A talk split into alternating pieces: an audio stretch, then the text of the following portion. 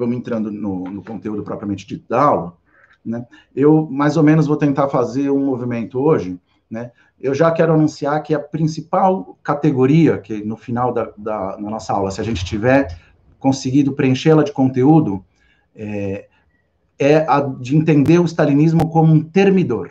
Né? Esse termo termidor vem da Revolução Francesa, eu vou explicar isso mais para frente, e se a gente entender o que significa, por que, que nós, marxistas, enxergando a, a luta na União Soviética, é, vimos que o, um termo muito bom para descrever o que significou o stalinismo dentro da, da Revolução Russa é esse termo, essa analogia, né, com o termidor da Revolução Francesa. Então, o, o stalinismo seria o termidor, né, muitos textos, principalmente nos anos 30, o Trotsky vai usar essa, essa expressão, né, a burocracia termidoriana, né, é, como sinônimo de burocracia stalinista. Então, esse é o, o tema, mas isso vai entrar um pouco mais para frente. O que eu vou tentar antes é né, lembrando que na última aula nós terminamos discutindo a arte da insurreição e as condições que permitiram, né, tanto as condições do próprio processo da luta de classes, como a intervenção decidida do partido, do, da, da sua, com um papel destacado da sua direção, de Lenin, Trotsky, em 1917, para garantir a conquista pela primeira vez, né, em escala nacional, do, do poder político pelos trabalhadores, a construção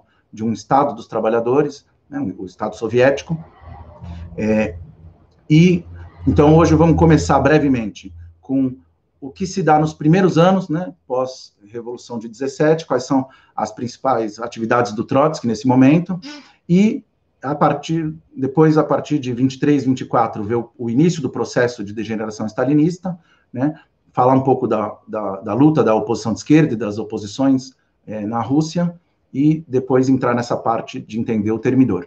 E, por último, reservar um tempinho para discutir aquele texto uh, que está na nossa bibliografia básica, que é o texto de 1930, que são as teses sobre a, a Revolução Permanente, né? Essa nova exposição sobre a teoria da Revolução Permanente que o Trotsky faz ali em 1930.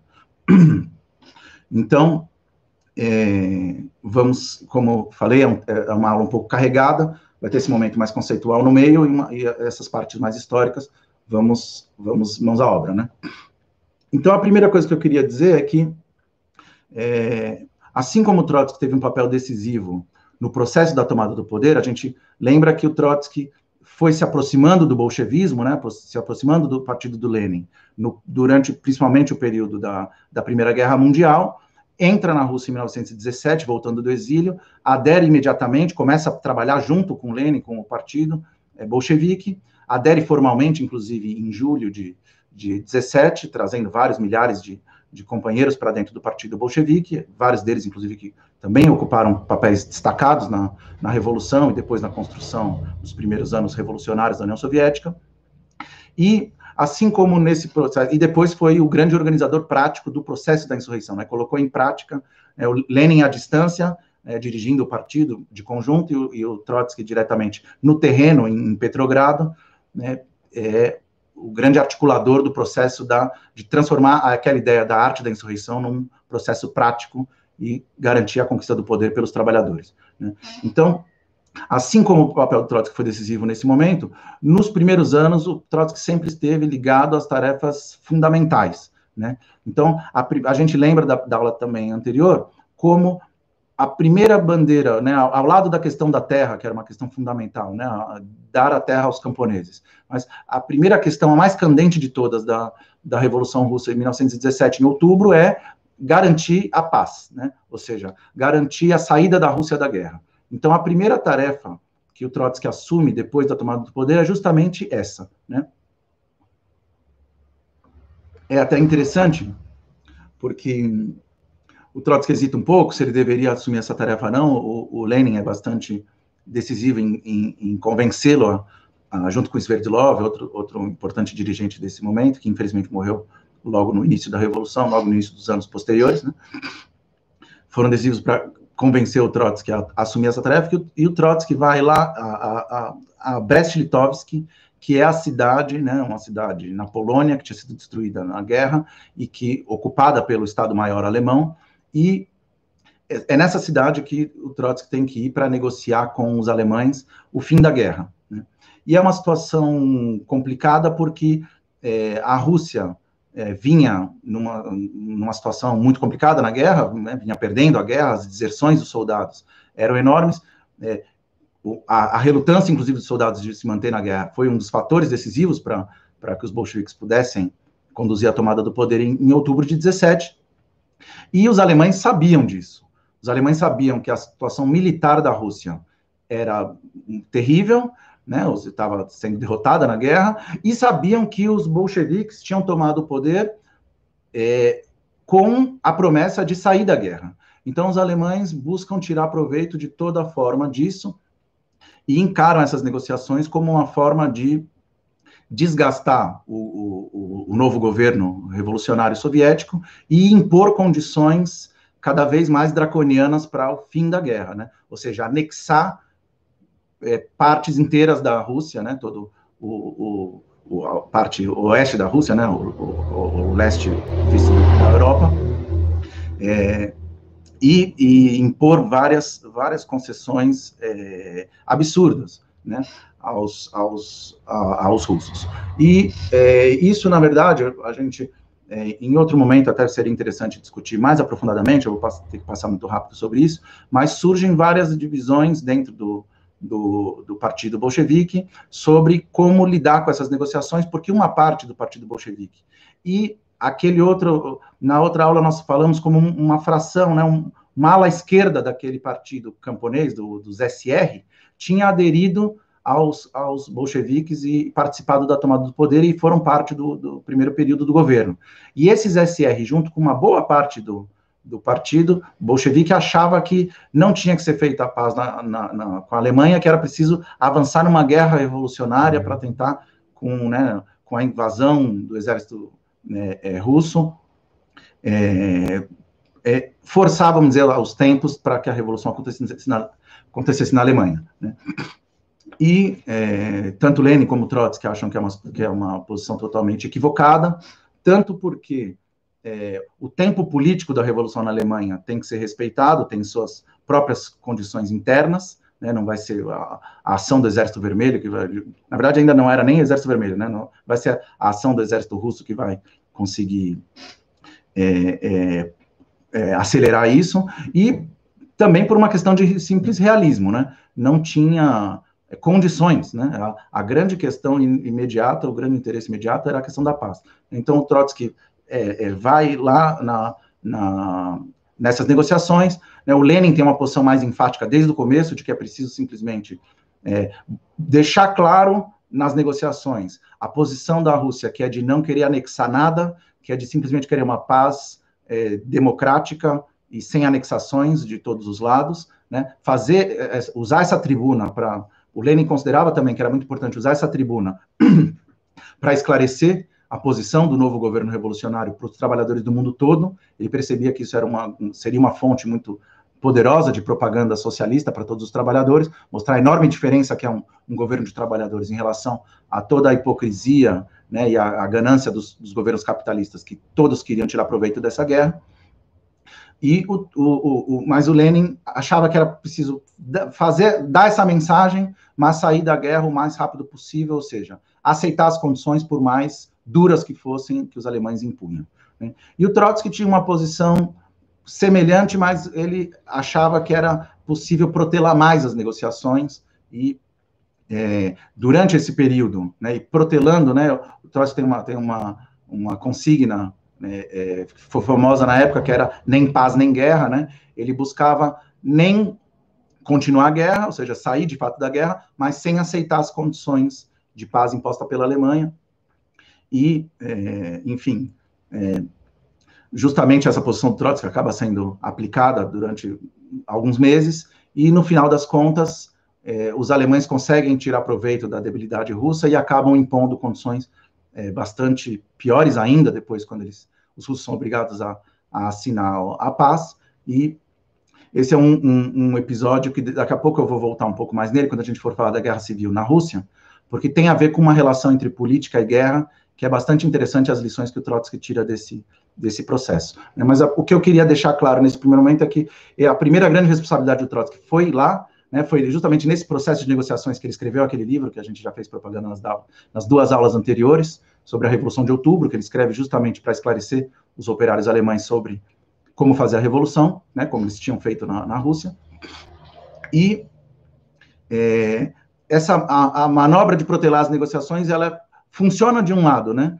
É, temos, por exemplo, o, o, depoimento do Karl Liebknecht, né, aquele companheiro da Rosa Luxemburgo, que vendo pelo lado alemão, viu a, a, o quanto foi bem sucedida a propaganda no sentido de mostrar realmente o diferencial completo que era um governo dos trabalhadores, né, a sinceridade dos, dos revolucionários russos de não querer é, é nenhuma anexação, não querer nenhuma tirar nenhum proveito das negociações de guerra, e pelo contrário, o estímulo a que os trabalhadores alemães fizessem a revolução, coisa que na verdade vai tardar um pouquinho, mas no final de 1918, de fato, começa a revolução na Alemanha, infelizmente derrotada, né, como, como a gente sabe.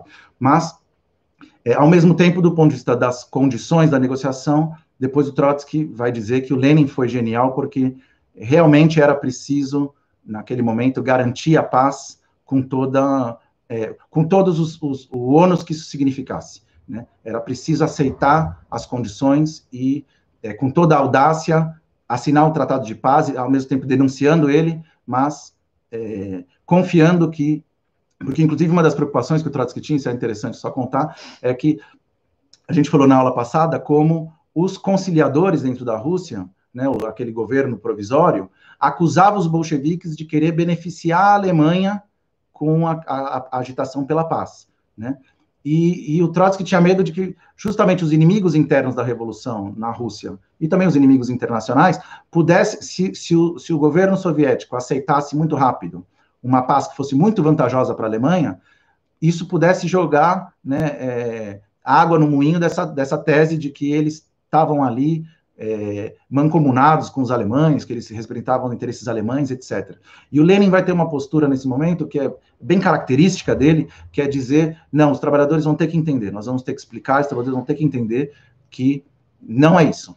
Nós vamos, é, é, é ter, com, temos que confiar na verdade da nossa posição de que é uma, uma calúnia absurda dizer que nós somos agentes dos alemães, mas isso não impede de que nós tenhamos que aceitar a paz, mesmo que ela seja muito dura para o nosso povo e seja é, para os povos da, da Rússia, na verdade, para as várias nacionalidades, inclusive, que estavam afetadas por, por essas negociações, e que seja vantajoso para a Alemanha. Né? E depois os trabalhadores alemães vão se resolver com isso. Então, essa é a primeira coisa. E a segunda que eu queria comentar é que depois de, de superar essa, essa, essas negociações, né, e, e, e firmada a, a, paz de Brest-Litovsk, a tarefa seguinte que o Trotsky vai assumir, então, é a de, é, pasmem, né, de ter que organizar a resistência dentro da Rússia contra a contra-revolução. Ou seja, o Trotsky tem a tarefa, justo depois de conseguir a duras penas conquistar uma paz né, em relação à Primeira Guerra Mundial, a contra-revolução não dá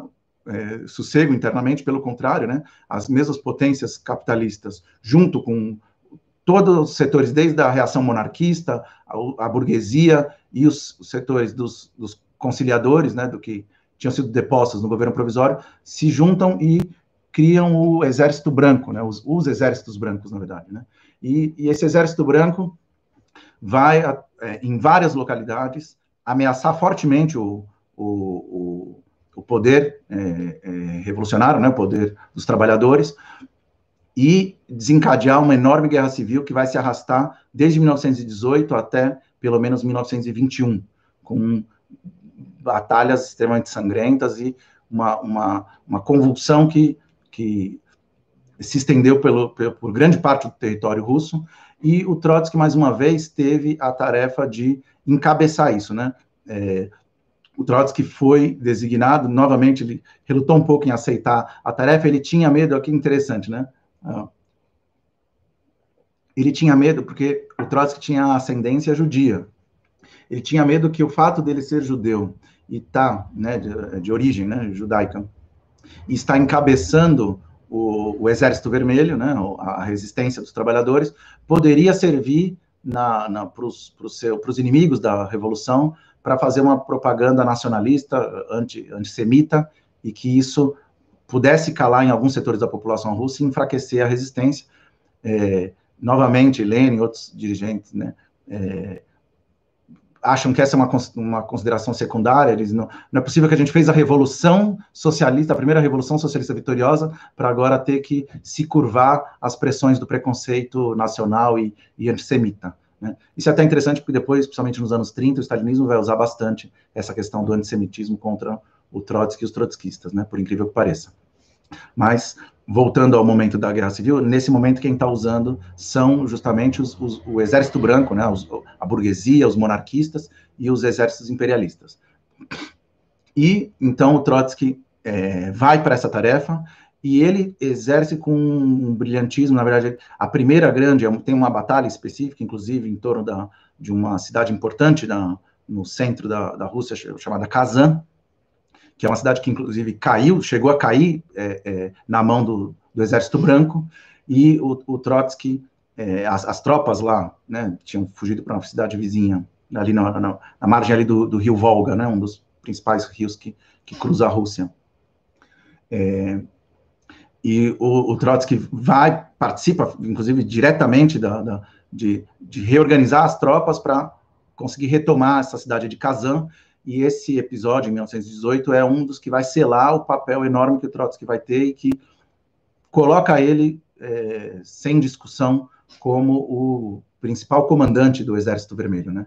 Então, ele, na verdade, a partir dessa, dessa de participar dessa, dessa batalha em particular, ele tem um contato, tem um, inclusive ele diz que aprende, né, a, a, muitas coisas da arte militar que ele só tinha visto de longe durante a Primeira Guerra Mundial, e ele percebe que a tarefa que, de defender a revolução, na verdade, ela combina, por um lado, aprender coisas né, da, da arte militar, do, do, com, inclusive com especialistas militares que, que fosse possível trazer do, do velho exército e trazer para o lado da revolução, mas ela tinha um componente político fundamental que era como conseguir infundir nas, nas tropas, né, nos, no, em particular nos camponeses, nos, nos operários é, do, do, do, exército, infundir uma, uma outra moral de combate né, ligada justamente a entender o conteúdo revolucionário da, da ação. Né? E, e, isso vai ser interessante porque é, não só nessa batalha, mas inclusive em outros em outros períodos, né? O, o, Trotsky depois disso ele vai vai ficar famoso. Quem novamente eu recomendo o livro Minha Vida, onde ele tem um capítulo, inclusive, dedicado especificamente a isso, é, que é o famoso trem blindado do Trotsky, né? O, o Trotsky é, é, monta um trem, né? É, depois dessa batalha, quando se decide pela criação realmente de um, de um exército, o exército consegue, o, o Trotsky consegue criar um, um exército que chega a 5 milhões de homens. Então, lembrando que é, é preciso convencer os camponeses que apoiaram a tomada do poder para sair da guerra a enfrentar uma nova guerra. Mas os camponeses entendem isso, os trabalhadores entendem isso, né? inclusive o Trotsky sempre pensa essa questão da relação entre os operários os camponeses dentro do exército como uma das, uma das engrenagens-chave, né? como os operários é, com círculos concêntricos, né? a partir dos setores mais, mais conscientes da classe trabalhadora, conseguir é, aglutinar em torno deles é, a, a massa dos camponeses e criar um exército que chegou a mais de 5 milhões de homens, né? e que foi vitorioso na Guerra Civil.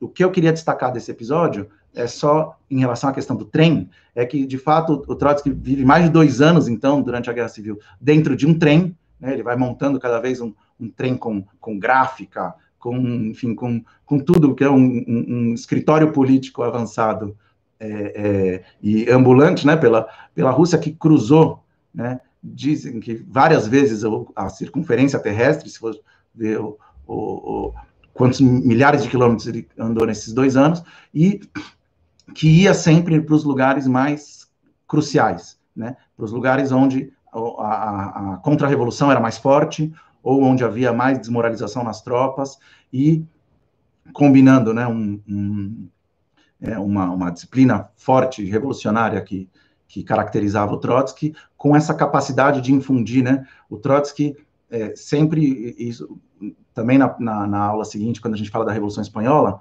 isso vai ser bem interessante, como o Trotsky diz que é, a principal arma do, do, de um exército revolucionário é que, ao contrário de todos os exércitos da burguesia, ele trabalha com a verdade e trabalha com a elevação da consciência das tropas. Né, e não com o embrutecimento e com o medo né, e com a autoridade imposta pela hierarquia morta do exército. Né.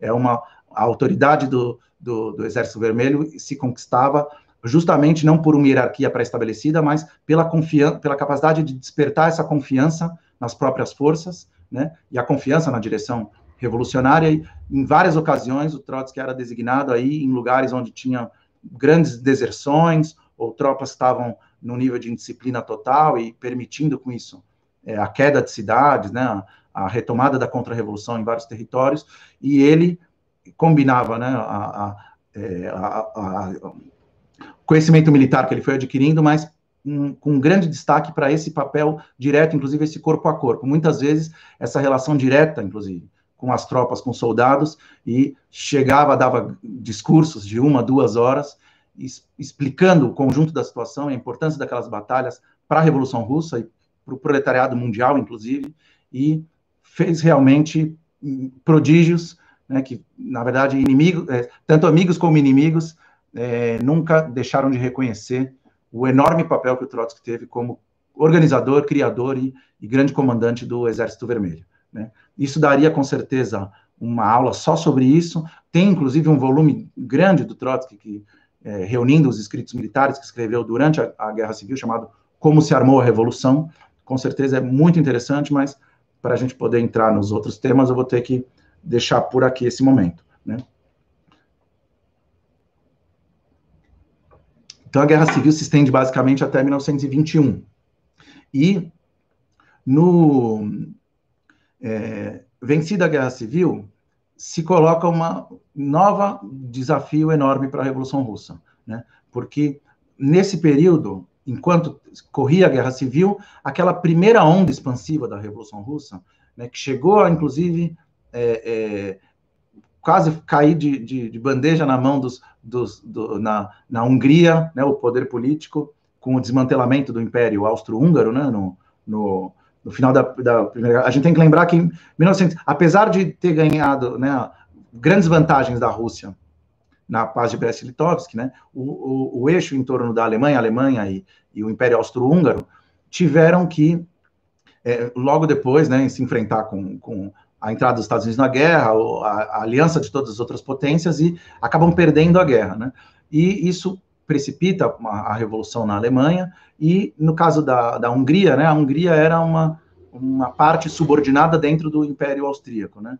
E não à toa uma burguesia muito frágil, não à toa logo depois da, do fim da guerra em 1919 é, os, os, o, a social-democracia, né, os, os, comunistas, já se chamavam comunistas, é, na Hungria chegam a tomar o poder, mas por uma série de erros que a gente não pode discutir aqui, mas bastante do que o Lenin chamava de esquerdismo, né, de doença infantil, né, erros infantis de uma direção pouco experimentada, é, não conseguem manter esse poder. Né? E na Alemanha a gente também já discutiu, tema também para outras aulas, né, que apesar de todos os combates fundamentais que a Rosa Luxemburgo já dava contra o oportunismo da social-democracia há mais de uma década, não existia um partido, né, nesse momento, em 1918, né, não existia um partido à altura do que foi o, Bolchevi, o, o Partido Bolchevique na, na Rússia em 1917, e também esse primeiro, essa primeira onda, então, expansiva, em particular é, na, na, Alemanha, na Áustria, na Hungria, em todos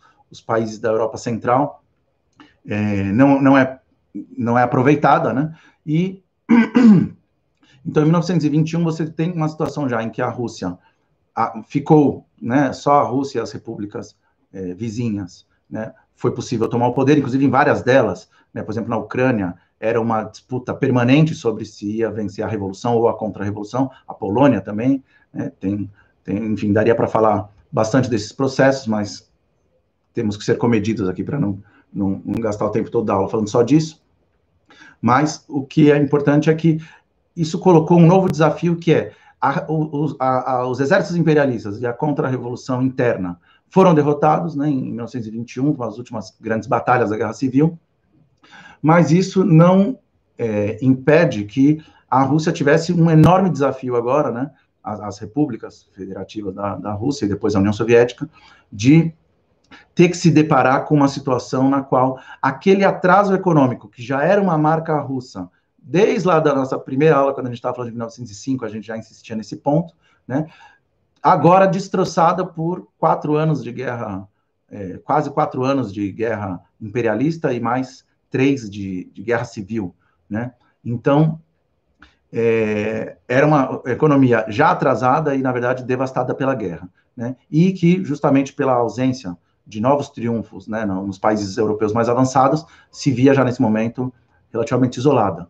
Então, isso significou que uma situação de um nível de penúria, né, é, das massas na Guerra Civil, isso é um, um dos temas também que está bem desenvolvido naquele podcast que eu recomendei aqui no começo da, da aula e recomendo de novo, porque com certeza muitos entraram depois, que é o, o podcast Feminismo e Marxismo, o episódio sobre a questão da reação stalinista.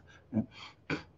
E ali é, se, se, trata um pouco desse período, e na verdade a, a chave do que eu, para entender o processo posterior, é entender é, da, da, burocratização e do stalinismo, é entender é, dois momentos é, justamente que se dão após a tomada do poder. Né? O, o, o, momento da guerra civil, que é marcado por um, um, um, regime econômico dentro da Rússia, que eles chamam de, muitas vezes, de comunismo de guerra, né? já vou explicar isso. E depois, a política posterior que Lenin vai propor, que é a NEP.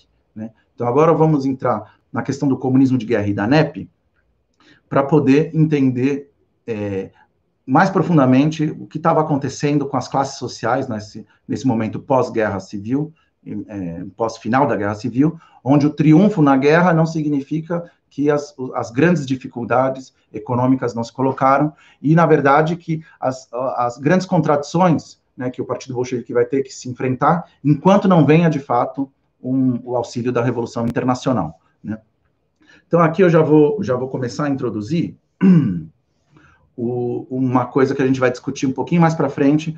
É, quem pôde ler, ou quem não, não, leu ainda antes da aula, vai poder ler nos nossos grupos de estudo ou individualmente. O, o, o primeiro texto que nós indicamos sobre a para a bibliografia de hoje é um texto de 1926 chamado Tese sobre Revolução e Contra-Revolução. Né? Então, mais para frente, quando a gente entrar na discussão desse texto, eu vou voltar nessa questão do comunismo de guerra e da NEP de outra forma. Mas aqui o que é importante reter é o seguinte: imagine então um país atrasado, é, arruinado pela guerra e que, justamente durante a guerra civil, tem que dar conta de é, alimentar e armar e, e, e dar é, suporte para esse exército monumental de 5 milhões de homens para poder é, derrotar a contra-revolução que foi é, furibunda, né? Foi de uma violência é, que nunca tinha se visto. E por isso foi criada essa ideia do esse nome, comunismo de guerra, significa o quê? É um, é um pouco uma, uma brincadeira com nos países capitalistas na Europa, durante a Primeira Guerra Mundial, os próprios governos da burguesia falavam em socialismo de guerra, né? Ou seja, como sempre a burguesia nos momentos difíceis apela para socializar os, os, sacrifícios, né? Então ela falava em socialismo de guerra. E na Rússia, é, depois da, da, da, vitória de 1917, durante a Guerra Civil, é, é, se criou esse termo comunismo de guerra para dizer o quê? Que o, o, fundamental da produção nacional, seja a produção industrial, seja a produção, em particular a produção no campo, a produção agrícola, tinha que ir para abastecer o exército. Né? Ou seja, a sociedade não podia funcionar normalmente. Né? O, o fato de, de, estar em guerra colocava um peso enorme para uma economia que, inclusive, já era atrasada. Né? Então, o sistema de comunismo de guerra é porque é, era um jeito de dizer o quê? Que era preciso dar à autoridade do Estado soviético a possibilidade de fazer requisições dos, do, da produção agrícola para poder alimentar os operários nas cidades e os é, soldados. E, enfim, de uma forma ou de outra, foi assim que foi possível vencer a Guerra Civil, e isso foi uma façanha é, histórica que ninguém nunca vai poder apagar. Mas a grande questão é que ao longo do, do desse processo, e terminada a Guerra Civil, começou a se notar uma, uma, uma, coisa, o Trotsky, inclusive, acompanhando muito de perto, né, porque não só ele acompanhava as batalhas, mas ele, cruzando com o trem dele, via muito de perto as várias localidades da, da Rússia, né? Teve, teve, muito contato, né? Inclusive ao contrário do mito, né? Que depois o stalinismo vai criar, de que o Trotsky não, não dava importância para os camponeses, etc. Na verdade, o Trotsky dava uma enorme importância e teve um contato muito direto, né? Porque a massa do exército, inclusive, era, do exército vermelho era de, de soldados recrutados na, na, na, nas aldeias, né? E é, o que o Trotsky observava é que e o Lenin também vai ver isso com uma grande clarividência, apesar, é, lá, lá de Moscou, né? A capital da, da, da, da, da tomada do poder foi Petrogrado, mas depois teve que se passar para Moscou, inclusive como parte das preocupações com a contra-revolução, né? Vocês sabem que Petrogrado é aquela cidade mais ali na pontinha, já em contato com a Europa, e Moscou já é uma capital mais adentrada no território russo, né? A própria mudança de sede do governo foi feita com pesar pelos revolucionários, mas é, foi, foi parte do, do, do, né, da, da, do nível de exposição que era ter ali na beira da Europa é, o, o, o centro revolucionário, né, o governo revolucionário, né, o, o, medo, inclusive o Lenin chega num determinado momento na Guerra Civil, para que a gente tem que passar muito rápido disso, mas é importante alguns elementos para dar uma dimensão, né? O Lenin chega em determinado momento, não só, né, depois eles mudam o, o, o governo, a sede do governo para Moscou, que inclusive cria uma situação muito estranha, porque Lenin e Trotsky né, quando eles começam a se instalar ali no Kremlin, né, naquele palácio onde sempre os, os, os russos estiveram, né? Nossa, que, que contradição maior, né? Os, os, revolucionários num lugar desse que não tem absolutamente nada a ver. Mas, enfim, acabou é, se transformando na sede do, do governo soviético. Mas o Lenin chega ao ponto, em determinado momento na Guerra Civil, de achar que vai ser obrigado, é, que, os, que os bolcheviques vão ser obrigados a é, abrir mão de Petrogrado. Né? Ele vê que a contra-revolução está se armando em, em, em Petrogrado para tomar a cidade, e ele chega a propor que, que evacuassem é, Petrogrado. É, essa é uma das batalhas que também é, notabilizou o papel do Trotsky no Exército Vermelho, porque ele se coloca com muita veemência contra essa ideia e, e garante que é possível fazer a defesa de Petrogrado e, e tem um papel fundamental em organizar essa defesa e, e, com alívio de todos, Petrogrado se manteve é, revolucionário, né? Seria uma, enfim, se, se o próprio Trotsky argumenta, se nós entregarmos Petrogrado, é, é, inclusive, né, a, a, desmoralização que seria para a própria classe operária perder seu, o centro revolucionário que era Petrogrado, é, vai dar um, um fôlego para a contra-revolução, invadir o resto da Rússia e, e terminar é, com a Revolução Russa, que, que não podemos permitir, né? E, de fato, é, a defesa de Petrogrado foi um dos capítulos importantíssimos da Guerra Civil. E mas eu estava falando outra coisa, que então o Lenin de Moscou e o Trotsky é, no trem vão se dando conta de uma coisa, né, ao final da Guerra Civil, que é que é, cada vez mais a produção do país é, está, é, é, além do, de arrasada pela guerra, etc., é, o, o sistema do comunismo de guerra mostra sinais enormes de esgotamento. Né? E isso acho que é muito importante a gente entender, até para entender essa dinâmica de classes, né? É muito importante que nós vejamos, e a, a, o estudo da Revolução Russa nos ajuda muito nisso, a não ver a Revolução nem como uma, um sonho distante, que obviamente é, não é o caso, né? Porque as revoluções fazem parte da história dos povos, mas também não ver de uma forma idealizada, como se a revolução resolvesse do dia para a noite todos os problemas. Né? É até interessante porque depois vão ser os stalinistas que vão ter essa visão, né, de que a, a tomou o poder é 90% dos problemas estão resolvidos. Né?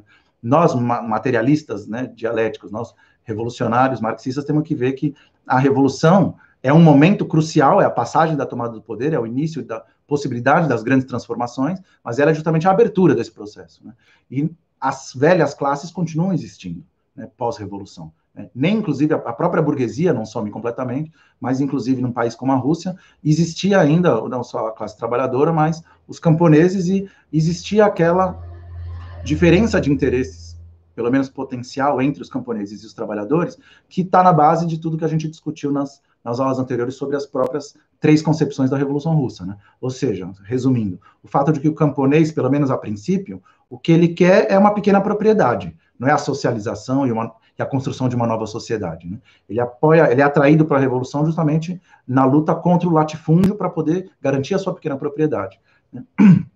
E o programa dos revolucionários sempre foi né, de que, através do exemplo e da própria experiência, as vantagens da economia nacionalizada e a socialização da produção também no campo vá garantindo né, é, a adesão das massas camponesas e, e com isso e incorporando essas massas como é, é, construtores conscientes da nova sociedade socialista. Né?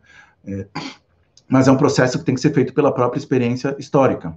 Né? E no caso da guerra civil, não era um momento muito favorável a isso. Justamente os camponeses né, apoiavam o, o, governo soviético, porque viam que era foi ele que garantiu a, a distribuição das terras, mas tinham é, iam foram desenvolvendo, né, ao longo desse período da guerra civil, o desgaste de ter que entregar o grosso da sua produção simplesmente para o Estado fazer a distribuição como convinha às necessidades da guerra. Né? E isso era justamente o comunismo de guerra. Né? Então, o que isso levava? Que, de forma generalizada, cada vez mais os camponeses russos começavam a não ter incentivo a produzir. Pensa, é, é fácil de entender esse processo, né? Se você produz um determinada, determinada quantia né, vamos dizer, você produz 10, 10 toneladas, e, para falar no número redondo, e um vai ficar para você, e nove vão ser requisitados pelo Estado para fazer a distribuição, né, e você não vai ter lucro, não vai poder vender, porque o Estado é, é, é justamente requisita, né? É, é, então, no outro ano, porque você vai produzir 10, você pode produzir 8, você pode produzir 7, pode produzir 6, no último instante pode produzir 2 né? desde que você tenha alguma coisa para entregar e o resto vai ficar para a sua família. Né? Então, esse, esse regime né, base, só podia se basear naquele forte entusiasmo do início da Revolução. Né? Mas ao longo da Guerra Civil isso vai se, se desgastando e não sendo mais possível.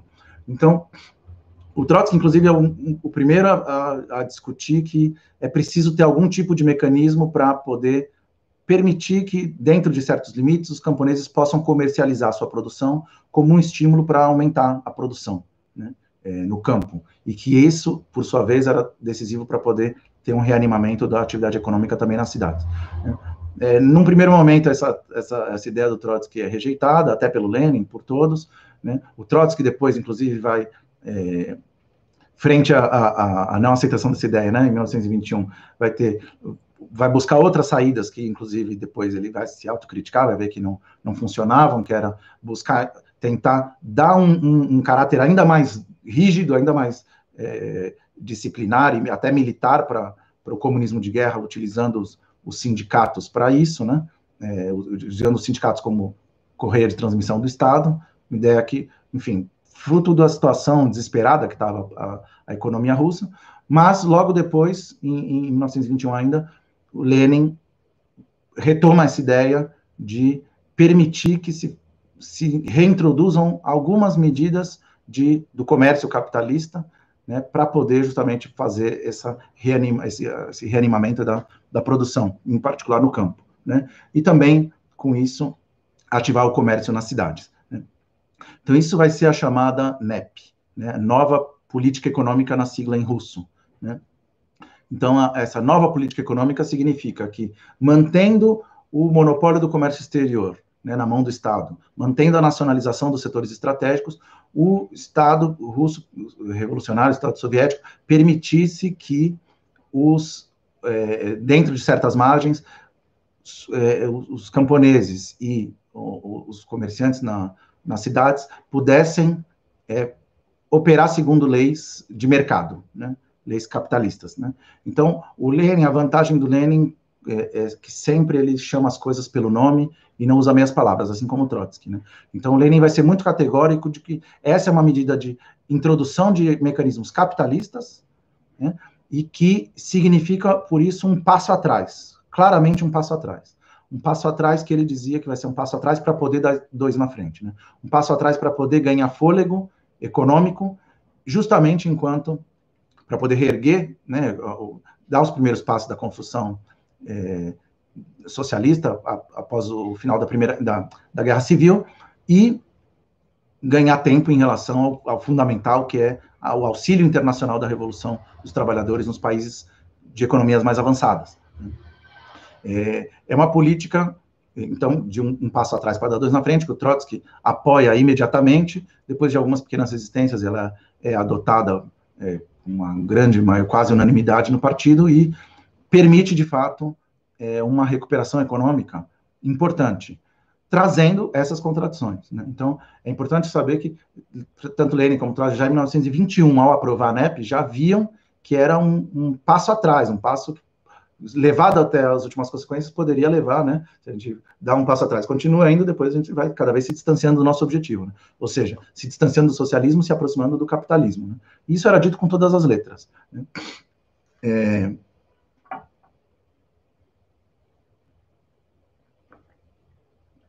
É, tem muitas perguntas maravilhosas aqui sobre isso.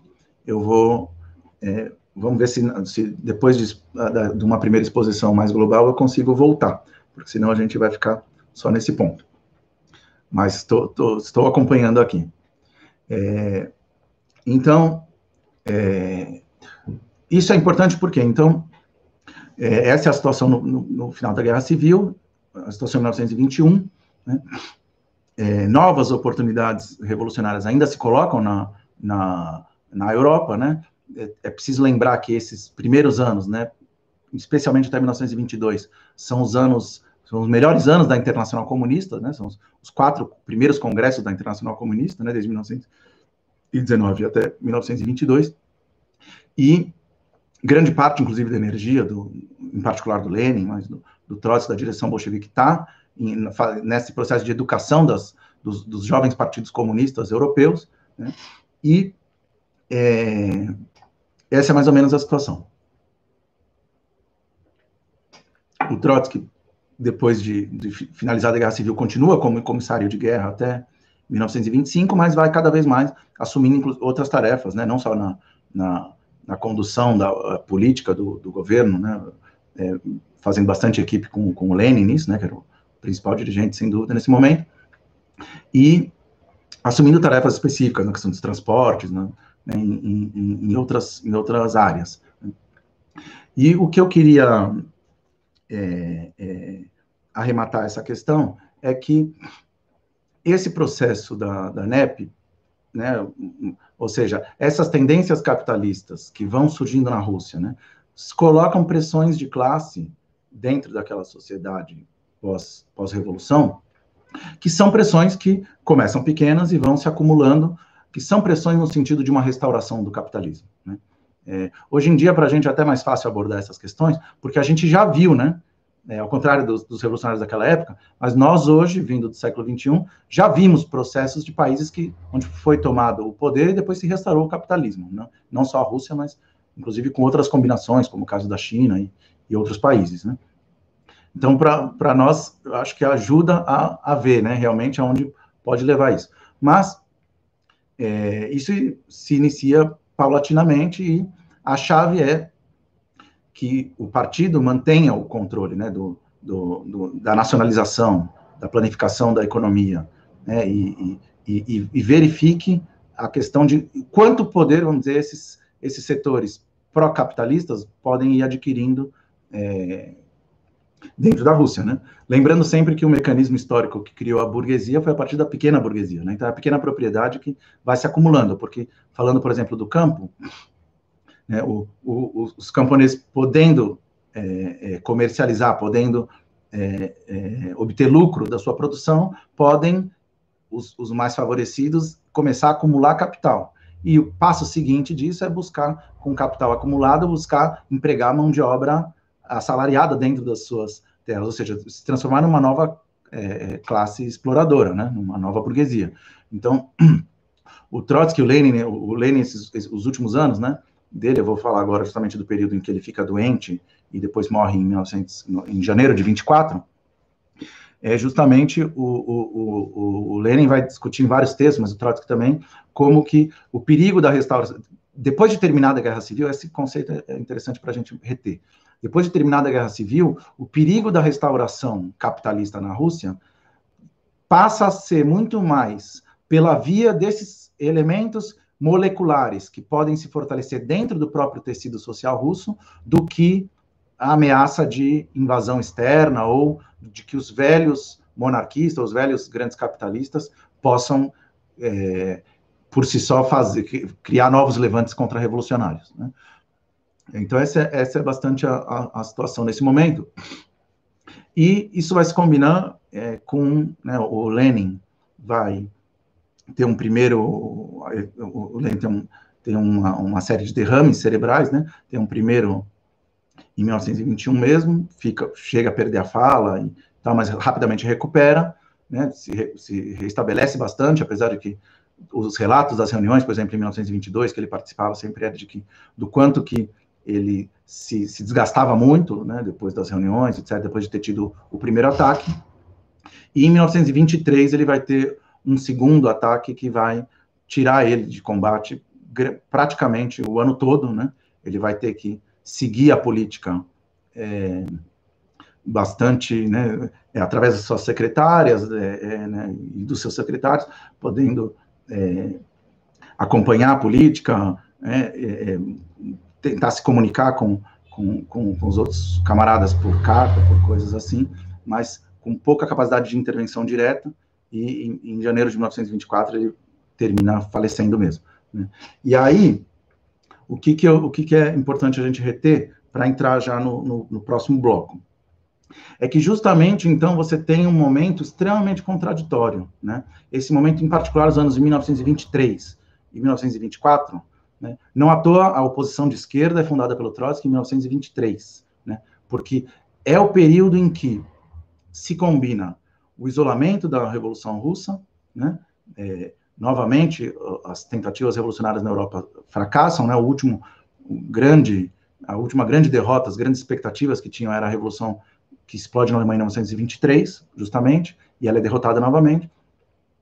E é, a situação interna na Rússia combina, de um lado, né, esse fortalecimento de setores é, de classe que, né, de camponeses mais abastados, de comerciantes na cidade, que às vezes eles chamam de nepmen, né, né em alguma literatura chama de nepmen, os nepmen, os homens da nep, né, é, ou seja, esse setor pequeno burguês que começa a, a reunir maiores capacidades econômicas. E como sempre, né, o aumento do poderio econômico leva a maiores anseios políticos, né, é, é, inclusive surge, chega a surgir setores dentro do próprio partido bolchevique, da direção, que chegam a achar que é preciso fazer concessões a esses setores, é, garantindo que os quem que, que setores que explorem mão de obra possam ter é, voz nos, nos sovietes, né, no, no, nos organismos de direção do, do, política do partido, e, na verdade, é, do, do, país, e isso, na verdade, seria justamente a contradição total com a ideia de de ditadura do proletariado, né? que é justamente um, um, regime que é democrático para as massas, mas onde os exploradores não têm direitos políticos. Né? Isso, por isso que a burguesia é, é, é, detesta com todas as, as forças a própria expressão ditadura do proletariado, né? E por isso ela é tão potente até hoje, apesar de todas as, as confusões e, e, que sempre é preciso explicar que esse termo ditadura não tem nada a ver com as ditaduras militares é, é, burguesas ou fascistas ou de qualquer tipo, mas é, não por isso vamos abandonar o fundamental do nosso programa, não é verdade? Então, é preciso entender o que está por trás desse, desse termo. Então, voltando a essa situação nesses anos de, de transição, e eu chamo de transição porque são justamente os anos em que começa a se é, gestar dentro da, da União Soviética as condições para vitória do stalinismo, né? as condições para reação stalinista, ou, se a gente quiser, já colocando o termo, para a reação termidoriana. Né? É, mas antes de chegar no, na, nesse momento, estamos ainda no momento que isso vai se incubando, isso vai se fortalecendo. Né?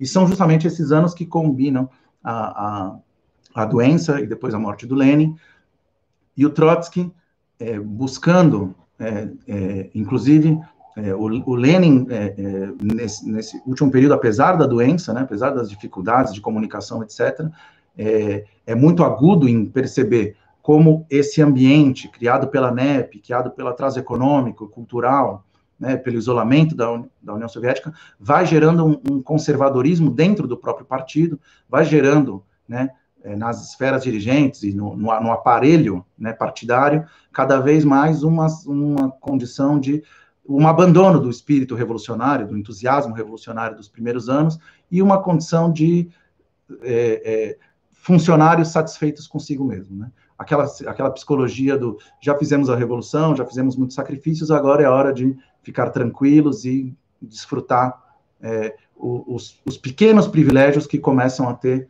né, num país atrasado como é, a Rússia, o, o, fato de ter um, um, um, setor governante, né, que se, que se mantém. Né? Então, essa, essa, essa psicologia que vai invadindo o partido e, e, que, na verdade, se manifesta de forma muito material no, no, no domínio cada vez maior do aparelho do partido, né, e na relação do aparelho do partido com esses setores mais abastados, e não com justamente os operários revolucionários e com os camponeses mais pobres, né, isso tudo vai preocupando muito Lenin e a oposição de, de esquerda em 1923 é fundada pelo Trotsky justamente para dar esse combate, a gente vai falar um pouquinho mais disso na sequência, mas é interessante como, inclusive, é, ao contrário do que muita gente pode imaginar, justamente pelas falsificações do stalinismo, é, é o Lenin, na última fase de vida, quem dá o primeiro sinal para um combate decidido contra Stalin dentro do, da, da, direção bolchevique, como personificação dessa força do aparelho burocrático, né, contra o burocratismo. Né, os, os, os, últimos textos do Lenin são muito violentos sobre isso, né, mostrando como é, esse aparelho conservador do partido começa a expressar já não é, o, as tarefas revolucionárias da construção do socialismo e da expansão internacional da revolução, e sim um espírito de autossatisfação e de busca de pequenos privilégios é, que são totalmente incompatíveis né, com os objetivos da revolução, os objetivos do próprio partido. Né? E, enfim, o Lenin acaba morrendo em, em janeiro de 24. Nós são oito horas, ainda não vou ter que dar uma acelerada. Mas, mas acho que estamos construindo bem para chegar na parte que eu quero, é, que é a mais conceitual da, da aula, que é a do termidor, que é é, o Trotsky, e, na verdade o Lenin, então, é, é, num primeiro momento, nesse, nessa última fase de vida dele, inclusive é mais é, é, contundente do que o Trotsky na necessidade de dar esse combate. Né? Quando Lenin adoece e depois morre, o Trotsky é, partilha das ideias do Lenin, mas, na verdade, num primeiro momento, tem inclusive uma postura um pouco conciliadora ainda com os com seus adversários, né? E aí eu preciso falar um pouco que em 23, no período de, de doença do Lenin, no período que ele está afastado das, das funções de direção, justamente por, pelas consequências do derrame, né? Ele diretamente ficou sem poder falar durante muitos meses. É, o, o, o Kamenev, Zinoviev e Stalin, né? São outros três dirigentes do, do, do Burô Político, né? Do do, do Comitê Central do partido, formam pela primeira vez o chamado triunvirato, né? ou às vezes a troika, se fala, né? Mas esse triunvirato, ou seja, eles, vendo o Lenin doente, se alinham para é, buscar isolar o Trotsky, buscar impedir que o Trotsky possa se colocar como sucessor do Lenin. Né? Eles veem que o Trotsky é, teve um papel destacadíssimo na, na tomada do poder, na, na, na guerra civil, e seria por todos os méritos, é o sucessor natural e com uma mistura de inveja e, é, estreiteza de visão, esses outros dirigentes se, se unem para é, tentar impedir que, que o Trotsky se coloque como sucessor do Lenin, na verdade, é interessante porque o próprio Trotsky não almeja essa posição, né, e, e, e, na verdade está muito mais preocupado com os caminhos mesmo da revolução. E o interessante que o Trotsky vai explicar em, em, em, muitos, em muitos textos, é justamente como os próprios Zinoviev, Kamenev e Stalin não percebem como nessas pequenas maquinações que eles fazem dentro da direção estão, na verdade, expressando é, esse conservadorismo burocrático que foi se apossando do partido e essa adaptação às classes é, é, não socialistas, né, as classes que apontam para a restauração burguesa dentro da própria Rússia. Então, é, são instrumentos, né, muitas vezes ele fala assim, eles não percebem que eles são instrumentos de uma reação contra outubro, né, de uma reação contra a revolução. Então, esse é, é todo um primeiro momento. Eu faço questão de dar uma certa ênfase maior para esse primeiro momento, porque muitas vezes a gente, né, o, o, nosso pensamento tem ó, um, uma, uma predileção por ver o fenômeno acabado e depois achar que ele já era da mesma forma desde o começo. Né? Então, muitas vezes a gente vê o, o, que o stalinismo se tornou, principalmente nos anos 30, que é uma coisa que, apesar dessa essa aula a gente ter falado da luta contra o stalinismo, uma parte dessa questão do stalinismo, principalmente a que fala mais dos anos 30, eu vou abordar na última aula do curso na semana que vem. Né? Essa de hoje Estou pegando principalmente esse, esse, essa primeira década, né, pós tomada do poder, os anos 20. E é, é, importante ver como, em outro momento que a gente for fazer uma discussão só sobre o stalinismo, ver como o stalinismo foi passando por distintas fases. Ele vai se tornando cada vez mais contra-revolucionário. Né? Aquela burocracia que depois, nos anos 30, o Trotsky vai chamar, inclusive, de totalitária, né? vai, inclusive, comparar com razão né, os métodos de repressão política, de fuzilamento em massa, campos de concentração, etc., que vão abundar nos anos 30 na União Soviética, vai comparar com, inclusive, os métodos fascistas, né, os métodos usados pelo Hitler na Alemanha, né, isso é uma comparação que é preciso sempre fazer, lembrando da enorme diferença de base social, né, da base social conquistada pela Revolução na Rússia e a base social de um Estado imperialista, capitalista, no caso da Alemanha do Hitler, mas isso é um, uma, um nível de monstruosidade burocrática que é, vai se colocar com tudo nos anos 30, né? Novamente, usando a, a, a lente, o, o, né, a lente da questão da mulher para ver, também quando a gente vê em relação à legislação, em relação às mulheres, os maiores retrocessos mais monstruosos também se dão nos anos 30 e acompanham justamente esse processo. Né? Mas eu justamente acho interessante a gente ver que o stalinismo não foi nem um fruto do Stalin, nem da, da, da psicologia dele, ou da, de, nem dos méritos, nem dos defeitos particulares dele, desse indivíduo, Stalin, nem uma coisa pré-concebida para ser o que foi. Né? Na verdade, é uma reação que vai se dando fruto do isolamento, um processo social profundo, fruto do isolamento da revolução, do desgaste, do atraso econômico, inclusive nessa primeira fase, das concessões que esse atraso econômico obrigou o governo soviético a dar às classes é, é, pequeno-burguesas, né? tanto da cidade como, como no campo.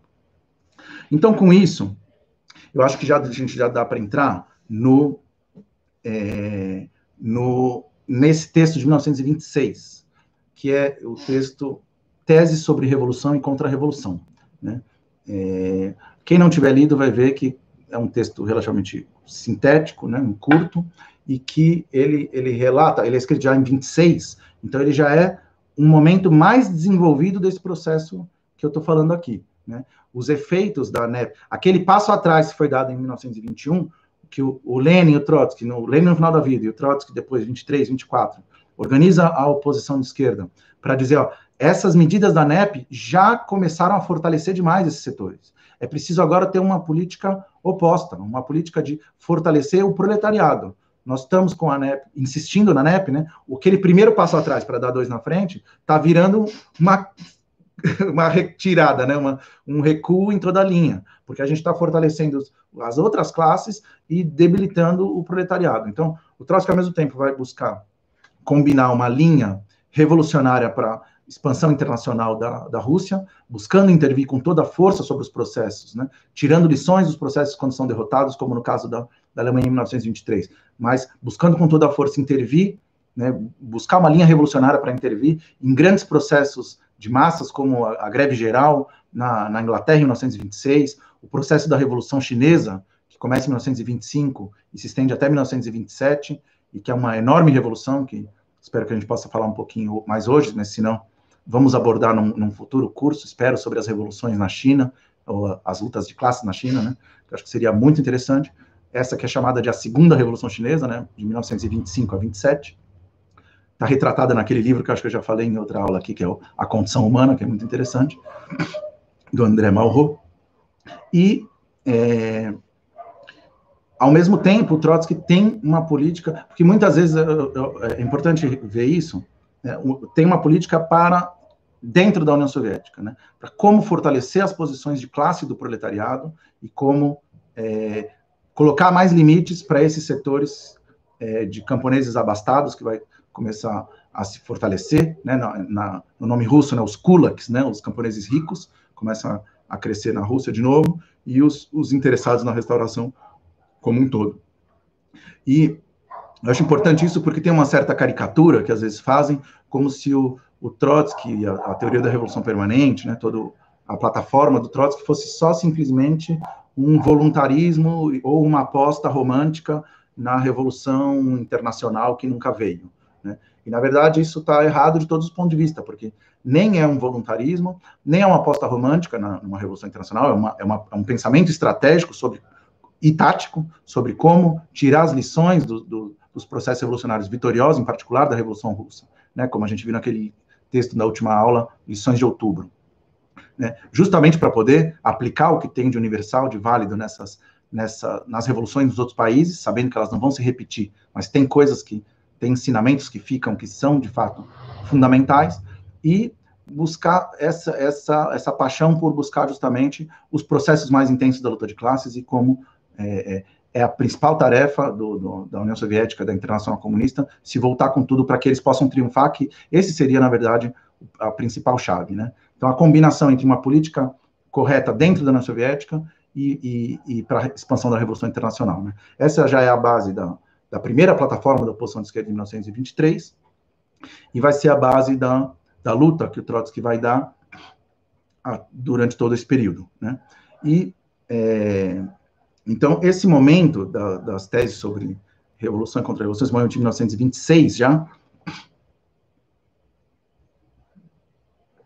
é um momento em que justamente está muito mais consolidado já esse aparelho é, ultra-burocrático centralizado em torno do, do Stalin, né, que já é, é, transformou, inclusive, todos os organismos do próprio partido em é, simplesmente né, desterrando todos os que, né, tirando das suas funções, né, é, todos os que pudessem criticar ou, ser, ou, ou, ou é, ter afinidades com a oposição em, em, em, qualquer ponto fundamental, e deixar cada vez mais um aparato dócil e conservador, né, que nesse primeiro momento todo, até 1928, 1929, se alinha numa linha, numa orientação à direita, né, ou seja, se apoiando nessas, nesses setores de classe não proletários, né, que vão se fortalecendo cada vez mais. Então, esse texto de 1926 ele é muito rico, porque ele, ele mostra um momento já avançado desse processo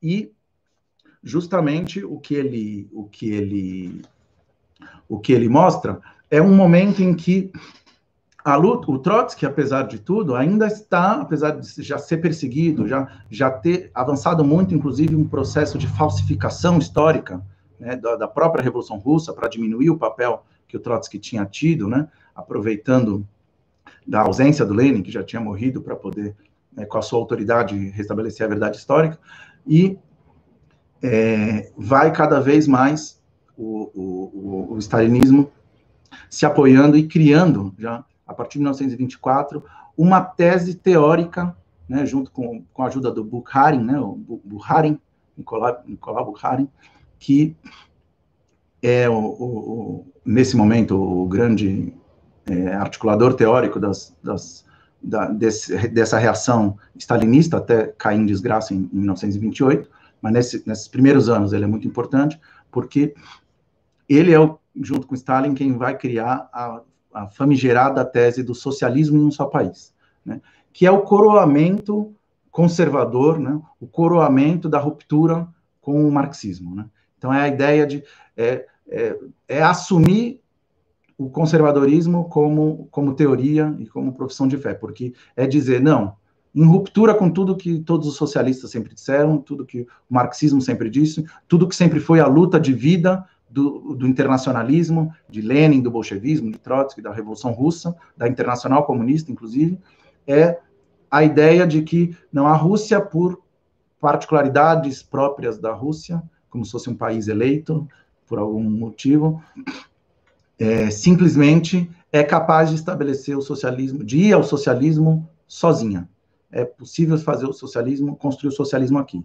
Então, isso ao mesmo tempo, isso era conservador em todos os lados, mas isso, ao mesmo tempo, transformava a questão da expansão da, da revolução numa questão secundária, e cada vez mais foi com essa teoria que foi se transformando os, os partidos comunistas né, da, da, da, Terceira Internacional, de partidos que lutam de fato para levar a luta de classes nos seus próprios países, as últimas consequências e tomar o poder, em países que viraram cada vez mais sucursais para ser amigos da União Soviética, né, fazer uma diplomacia pressionar seus governos para fazer uma diplomacia favorável à, à União Soviética. E internamente, essa tese de socialismo num só país, ela é mais daninha do que pode parecer num primeiro momento. Porque o que, que ela significava? Significava uma certa, como se fosse um, um, uma predestinação ao socialismo da Rússia, que servia para ocultar todas as contradições que podiam existir. Né? O Buharin, por exemplo, chega ao ponto de dizer que a, a, desde que o poder tivesse na mão do, do, do Partido Comunista, do PC russo, o, o, o, socialismo ia ser construído mesmo que fosse a passo de tartaruga. E mesmo, inclusive, por exemplo, se os camponeses, se a, se a economia avança, mesmo permitindo, por exemplo, o enriquecimento dos kulaks, né, o enriquecimento de setores de camponeses começam a, a explorar mão de obra alheia, né, o surgimento de setores pequeno-burgueses nas cidades começam a acumular capital, etc. Tudo isso não entra em contradição com a construção do socialismo, né? Ele chega a dizer isso, né, que vai ser a assimilação do Kulak ao socialismo é, sem, sem contradições, né? Então, na verdade, em vez de, de vigiar essas, essas contradições que vinham com a política da NEP, se transforma em uma política apologética de não, vamos com a NEP, vamos com, com as concessões econômicas e até políticas a esses setores, sem sem limites. Né? Então, é, esse, essa, essa, essa ideia do socialismo no seu país é lançada pela primeira vez em 1924, nunca existiu essa ideia no marxismo, e é, depois vai virar o grande dogma né, é, stalinista. E é, essa tese é tão então, eu já vou voltar para o texto de 26, tá? Mas só para a gente ver. Essa tese é uma ruptura tão grande com, com o marxismo e, e o nível de concessão que ela faz aos camponeses ricos e, é tão grande que, inclusive, né, eu tinha falado que lá em 23 formou-se um triunvirato entre Zinoviev e Kamenev, sim, aqueles mesmos dois, que inclusive tinham um papel mais importante que o Stalin na época da, da Revolução, mas que na tomada do poder mesmo vacilaram e, e, e foram contra a insurreição em outubro mas que depois foram readmitidos no partido, etc., e, e, na direção, e, e, fizeram esse triunvirato com Stalin em 23, mas depois eu estou falando do Stalin com Buharin, não estou falando tanto do Zinoviev e do Kamenev. Por quê? Porque aí tem um fator muito interessante que é, lembremos, então, em 24 tem essa, esse, esse nível né, de levar a NEP às últimas consequências, é, criar a teoria do socialismo no seu país, e isso vai gerando um, uma contradição com a própria classe operária russa. Né? E o Zinoviev, em particular, era um dirigente muito importante em Petrogrado, que depois da morte de Lenin passa a se chamar Leningrado. Né? Então, os operários de, de Leningrado, de Petrogrado, são um setor que se, se insurge bastante contra, contra essa direção. Né? A gente tem que entender que a, a, as ideias da oposição do Trotsky são têm bastante repercussão né, nesse, nesse momento, é um momento de disputa pela direção do partido, mas o, o Stalin é justamente, a, o, o Trotsky vai dizer, né, a, a, a, mediocridade mais destacada do partido. Né? Ele é escolhido pela burocracia porque justamente é, pela sua mediocridade, sua estreiteza, seu conservadorismo, é o que mais expressa essa, essa, essa, camada do partido que satisfeita consigo mesmo e que é, acha que é normal, que vai naturalizando, inclusive, ter privilégios sobre a situação da, das massas trabalhadoras. Né? E em 1925, é, o nível de descontentamento é tão forte em Petrogrado, né, que isso pressiona bastante Zinoviev, Zinoviev, junto com Kamenev, rompem com Stalin e, e buscam o Trotsky. Né? Inclusive, eles é, reconhecem, né, em particular o Kamenev, é, que tinha uma sinceridade engraçada até nessas horas, reconhece todas as manobras que eles fizeram para tentar isolar o Trotsky desde 23, reconhece todas as falsificações que eles já tinham começado a fazer para tentar diminuir o Trotsky, para tentar aumentar enormemente, eles começam a publicar textos bem de, de, de, muito tempo antes de 17, de polêmicas do Trotsky com Lenin, para tentar forjar uma história como se Trotsky e Lenin fossem é, quase inimigos, né, sem explicar por como eles atuaram é, é, juntos né, em todo o processo revolucionário até a morte do Lenin.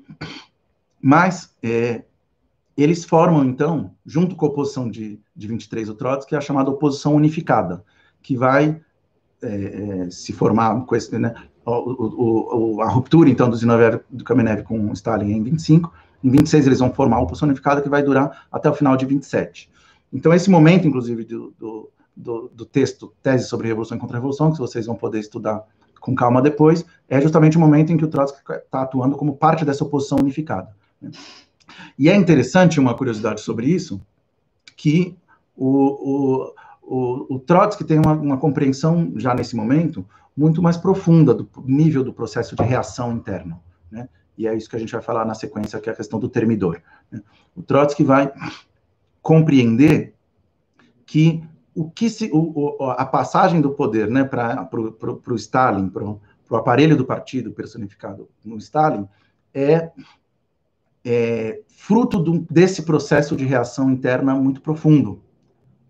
Então, o Trotsky vai buscar uma política de, de, de reforma dentro da, da, União Soviética, né? de, de uma, um plano de industrialização é, consistente para fortalecer, inclusive socialmente, o proletariado. Né? Maior presença do proletariado nos, nos organismos do partido.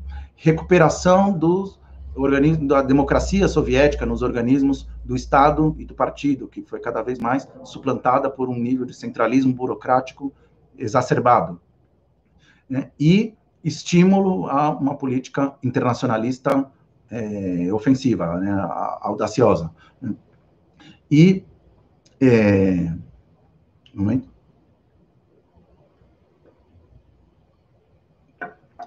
O, eu estou um pouco preocupado aqui com, o meu tempo. Talvez dê para falar menos do que, eu, do que eu queria dizer. Mas, enfim. E sabe que, o, o Trotsky sabe que, é, em última instância, essas medidas internas são fundamentais. Ele aposta muito, inclusive, que a, na, na, juventude do, do partido possa é, recuperar a, a o impulso revolucionário que a velha geração já está mais conservadora, né, já mais acomodada, e mas ele vai colocar uma ênfase de que certamente são é, é a vitória da revolução em outros países que vai poder devolver o impulso revolucionário para a transição socialista dentro da União Soviética e recuperar, né, regenerar o processo, né? Esse processo de degeneração que vinha acontecendo, poder se regenerar. Então, essa, essa é a política do, do Trotsky nesse momento. E, ao contrário do Trotsky, Zinoviev e Kamenev têm essa visão muito mais personalista, muito mais superficial do processo. Do mesmo jeito que eles não perceberam que, ao fazer o bloco com Stalin contra o Trotsky, estavam fortalecendo todo esse processo de reação conservadora, quando eles rompem com Stalin e, e, buscam a oposição unificada com o Trotsky, eles acham, o Kamenev tem uma frase famosa que ele fala, quando os operários virem de novo é, Zinoviev e Trotsky junto discursando, eles vão saber onde está a verdadeira direção. Né? Como se fosse é, simplesmente isso, né? como se fosse uma questão de indivíduos. Né? É, e o Trotsky vê claramente que não. Inclusive, eu vou ligar isso com uma outra coisa, porque uma crítica que faziam muito ao Trotsky, o Trotsky é, só até 25 ele ainda é o comissário de guerra, né? Então, todo o processo do triunvirato contra ele, em 23, 24, né, vai montando a situação para tirar ele do exército, e, e, na verdade, ele diz no Minha Vida que sai dessa posição com alívio, né, de, de, comandar o exército, porque justamente a grande tarefa no exército já tinha sido feita, que era vencer a guerra civil. Depois, as tarefas de administração eram tarefas rotineiras, inclusive o próprio efetivo do exército Vermelho, que tinha chegado a 5 milhões de, mais de 5 milhões de soldados em, em no, durante a Guerra Civil, no final da Guerra Civil, nesse momento já tinha baixado para alguma coisa em torno de 600 mil.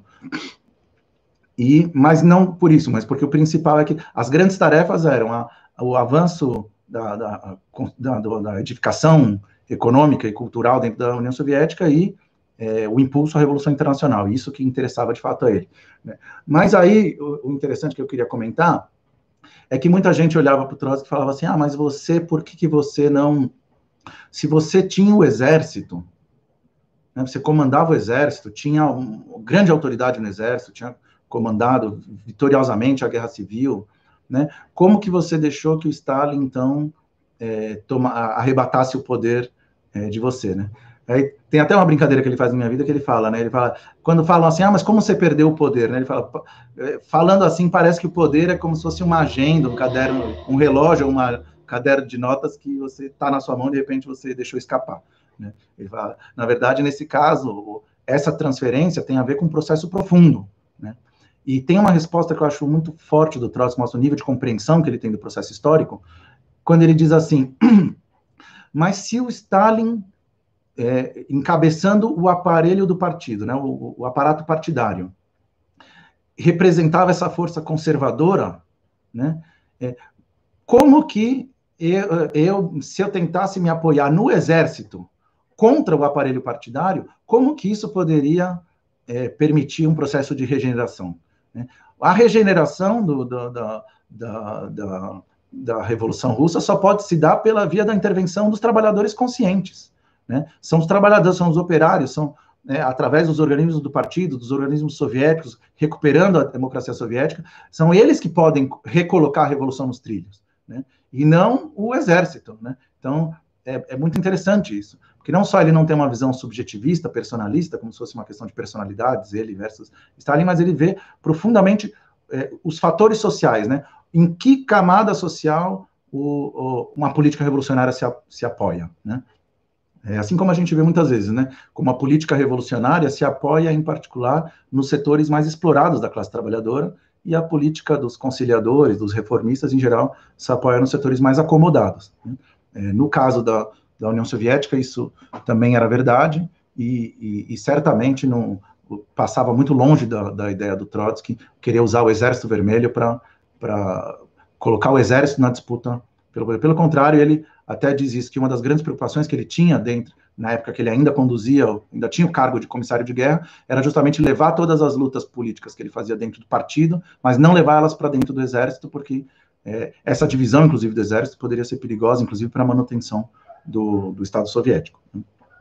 É, e aí, então, nós tinha muita coisa ainda que eu queria falar, eu vou só concluir, então, com arrematando com a ideia do, do, do termidor, né, que, que eu acho que é uma ideia forte que amarra bastante coisa, e, enfim, o que é, a gente deixa para outro, o que não der para falar hoje, a gente deixa para outra aula ou para outros cursos.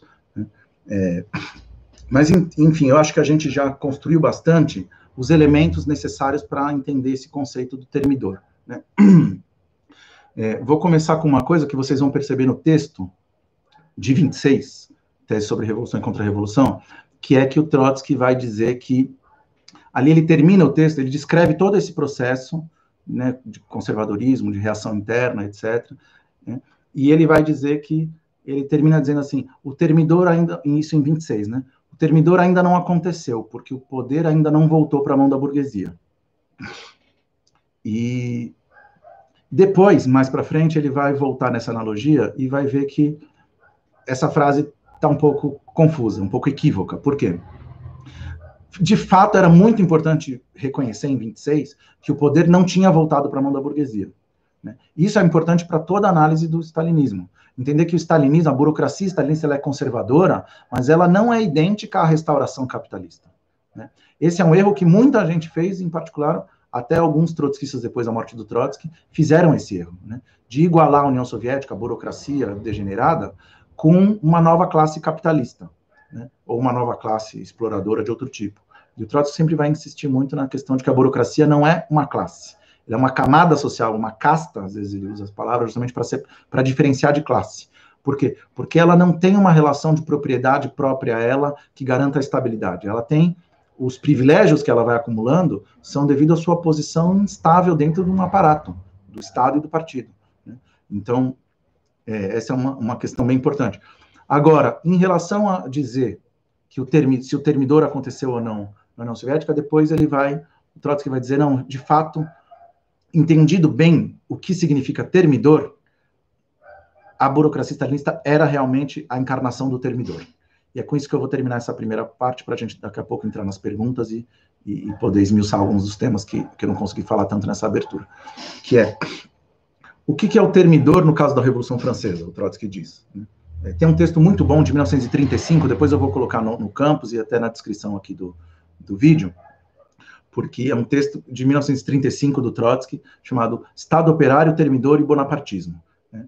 E, e, é de 35, depois tem um, um, livro fenomenal, esse realmente é imperdível, chama A Revolução Traída, que é o livro de 1936, que é a análise mais acabada que o Trotsky faz sobre o stalinismo e sobre a União Soviética. Um pouco disso eu vou falar na próxima aula, que essa eu falei menos, porque justamente eu quis falar da origem do processo em 1920, né, na década de 1920.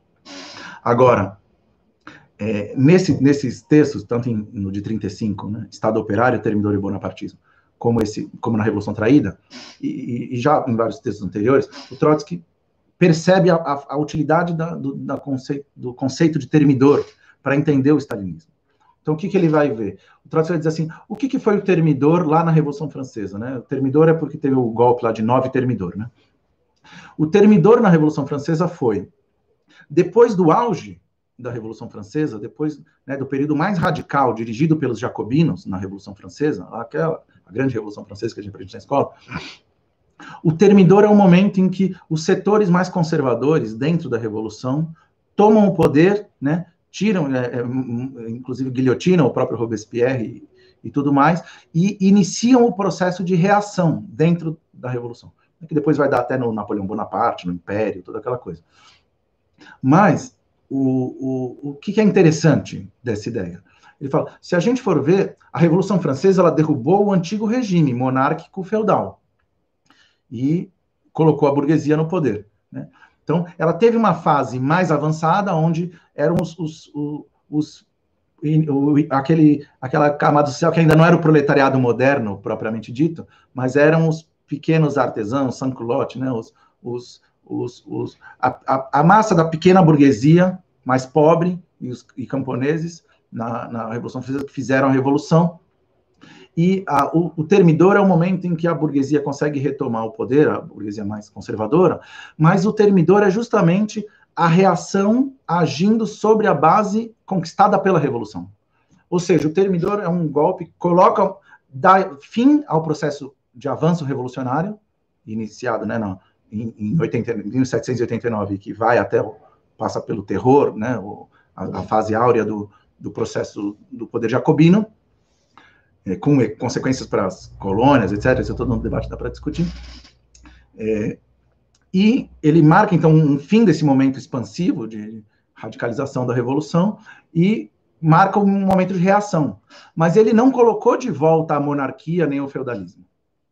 Né? O termidor é justamente esse, esse momento de reação que não volta até antes do ponto inicial da revolução. Então aí ele fala, pensando desse ponto de vista mais aprofundado, realmente o termidor na União Soviética não seria a restauração capitalista. Porque a restauração capitalista seria devolver o poder lá para a classe que foi expropriada. Seria um passo atrás muito maior. Né? O termidor, pensando melhor, o termidor, no caso da, da União Soviética, é justamente o que foi a reação stalinista.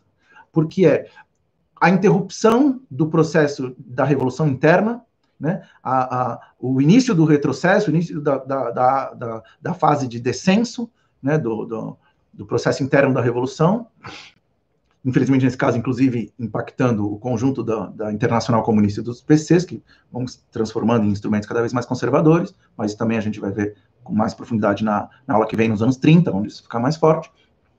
Então, o termidor é, é esse momento em que a revolução deixa para trás a sua fase de aprofundamento, de avanço, né, de, de progresso social e, e, de todo ponto de vista, e o início da reação, mas não retrocedendo até o ponto inicial. Né? Então, isso vai significar que a burocracia termidoriana, e aí o Trotsky vai, vai ter uma, uma análise muito interessante, muito dialética, porque o Trotsky vai dizer assim, é, lembrando, por exemplo, que em 26 ele, ele defende dentro da União Soviética, ele ainda defende uma política de reformas. Né?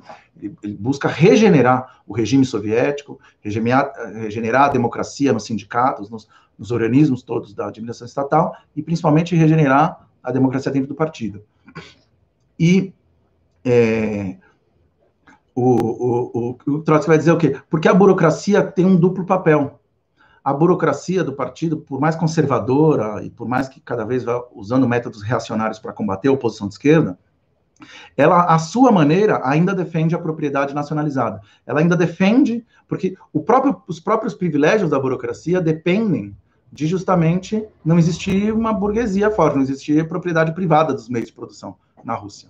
Né? O que justifica os privilégios da burocracia stalinista é justamente isso. Né? Então, ela é, é em certo sentido, para defender contra a restauração capitalista cumpre um certo papel, mas ao mesmo tempo é reacionária. E o que o Trotsky vai mostrando é como esse equilíbrio é um equilíbrio totalmente instável. Ou seja, que ao mesmo tempo, ao perseguir uma política conservadora e depois cada vez mais reacionária, é, ela vai abrindo o caminho para a restauração é, do capitalismo. Né? Então, é, ela ao mesmo tempo quer, é, é, no seu interesse imediato, manter a propriedade nacionalizada, ou seja, manter o Estado operário, ainda que degenerado, mas é, sem perceber de forma inconsciente, ela é um instrumento de um processo que a, a, empurra para uma restauração capitalista. Né? Isso é uma tese que o Trotsky vai colocar com todas as forças, principalmente nos anos 30, que depois é o que se comprovou historicamente, se a gente vê o papel que a burocracia teve, né? o próprio PC stalinista teve para a restauração na, na, na, Rússia, na União Soviética e, e, em outros países. Né? Então, eu, na verdade, tinha bastante coisa a mais para falar, mas só está me faltando meia hora, e sempre as perguntas são muito interessantes. Eu vou pegar algumas aqui que a equipe selecionou e ver se eu tento arrematar dialogando um pouco com isso. Né? Então, tem, bom, vou ler algumas aqui. É, o Davidson, depois, se possível, poderia falar da Guerra Civil, Exército Vermelho, o embate com os anarquistas. Urbano poderia comentar um pouco sobre o Taylorismo influenciando numa recomposição industrial da Rússia. Além disso, em que medida teríamos marcado mercado no socialismo ou comunismo? NEP não abrangia a indústria. Ana Gorendo poderia comentar sobre a relação do Partido Bolchevique com o Bund, o Partido Operário Judaico nesse período. A teoria do... Outro, Fernando. A teoria do socialismo no seu país e as concessões dadas aos setores russos, que fundamentam o chamado capitalismo de Estado. Negando até... Isso, ó. Então, eu vou tentar. Hoje vai ficar um pouco mais difícil. Talvez algumas dessas eu tenha que trazer para a próxima aula porque eu realmente é, é pouco tempo para tudo que a gente ainda precisava falar. Né? É, o que, que eu vou, o que, que eu vou pegar agora? Eu acho que é, vou, vou, aproveitar essa, essa última sobre o, o capitalismo de Estado para justamente esclarecer essa posição, porque essa posição é muito importante, né, essa posição do Trotsky, porque é, já em, em 24 e 25, começa a surgir, inclusive dentro da Rússia, uma ideia que depois vai ficar muito forte, principalmente depois da Segunda Guerra Mundial, depois, da, depois da, até depois da morte do Stalin, alguns setores, inclusive do movimento trotskista, vão começar a falar isso, e me parece uma ideia bem equivocada e, e, e que o Trotsky, pelo menos no período que ele viu, combateu abertamente, que é essa tese de que a burocracia ao fazer essas concessões aos camponeses, né, ao, perguntaram se a NEP não abrangia a indústria. Abra, abra, mais ou menos, porque na verdade a indústria era o setor onde a, onde a, a propriedade nacional, o controle do Estado era mais forte. Né? É, então, na verdade, o principal da, da NEP é na, realmente na agricultura e no, e no comércio. Né? O que ela significava, na verdade, essa, eu estou falando agora a NEP, essa extensão da NEP além do, do limite. Né? a hora que deixa de ser um passo atrás para dar na frente para virar só passos atrás mesmo. Né? É, o que ela faz é retardar muito o processo de industrialização. Né? E até vou aproveitar isso para falar um pouquinho mais da plataforma da oposição de esquerda, porque tem a ver com, com uma última questão que é muito importante, como a gente está fazendo um pouco de, de é, é, mais ou menos ligando né, cronologicamente quatro décadas, né, e, e tudo que ficar para os anos 30 eu vou tentar abordar mais na aula que vem, Seria importante a gente entender como termina esse processo dos anos 20, porque é uma inflexão muito importante, né? que é justamente quando o, esse, esse nível desmedido da NEP, né, de permitir essa acumulação de capital no, no, no comércio e no, no, no, campo, esse fortalecimento dos kulaks, chega a um ponto tal, né, o, o, o Trotsky está desde lá de começo da oposição de esquerda falando, né, inclusive buscando aconselhar, buscando porque o, o, o Trotsky é muito, no, no, início, ele é muito condescendente até um pouco, a forma como ele dá essa luta política, né? Ele vai percebendo a necessidade de uma luta cada vez mais forte, que não é possível chegar a nenhum acordo com, com Stalin, com esse bloco de centro e, e, e da direita no, no partido, ao longo de, de lutas muito, é, é, é de anos de luta muito profunda, né? Então, quando acham que o Trotsky, ah, é o, é, na caricatura que faz, né? Parece que ah, o Trotsky é um sectário, que não se aliava com ninguém. Que... Não só ele fez aliança com o Zinoviev e Kamenev, mas ele buscava influenciar de todas as formas. Para ele, a chave era que uma política correta dentro da União Soviética poderia é, é, frear as tendências conservadoras, né, fortalecer as tendências proletárias, a, a, o avanço em direção ao socialismo e, é, junto com o processo da Revolução Internacional, realmente aí sim superar toda aquela situação de atraso. Né? Tudo isso que a gente está discutindo da União Soviética, a gente tem que entender que é, é, fruto de uma situação de atraso e isolamento muito grande. Né? Não tem nada. É, são, é, é, é uma situação muito diferente de uma construção do, do, socialismo que a gente possa pensar num processo de revolução internacional, como, por exemplo, acho que a, a gente tem que se preparar. Ao mesmo tempo que, obviamente, como revolucionários, a gente tem que se preparar sempre também para os piores cenários. Então, se uma revolução num país relativamente atrasado de hoje, que é diferente da Rússia atrasada daquela época, né? Mas que no marco da, do, do, do, sistema internacional seja um país relativamente atrasado, se ela ficar isolada por, por mais tempo do que o, o, o, imprescindível, é possível que tendências desse tipo, né, de é, com uma nova forma, mas tendências desse tipo de burocratização, de, de retrocesso, é, tendem a acontecer. Né? É, é toda revolução, né, a história nunca é linear em nenhum aspecto, né? Toda revolução vai ter seus fluxos e refluxos, vai ter seus momentos de atraso. Agora, o nível que chegou na Rússia tem a ver com o nível de atraso que era e, e, e o papel que, que essa burocracia conservadora acabou tendo. Agora, interessante é que o Trotsky, então, alertava, dizia assim, vocês estão fortalecendo os, quem vai virar seu inimigo amanhã. Ele falava desde lá de 23 e com cada vez mais força. Nesse texto de 26 que está recomendado, vocês vão ver a, a, veemência com a qual ele fala isso. E não, dá, não, não é, não é para menos.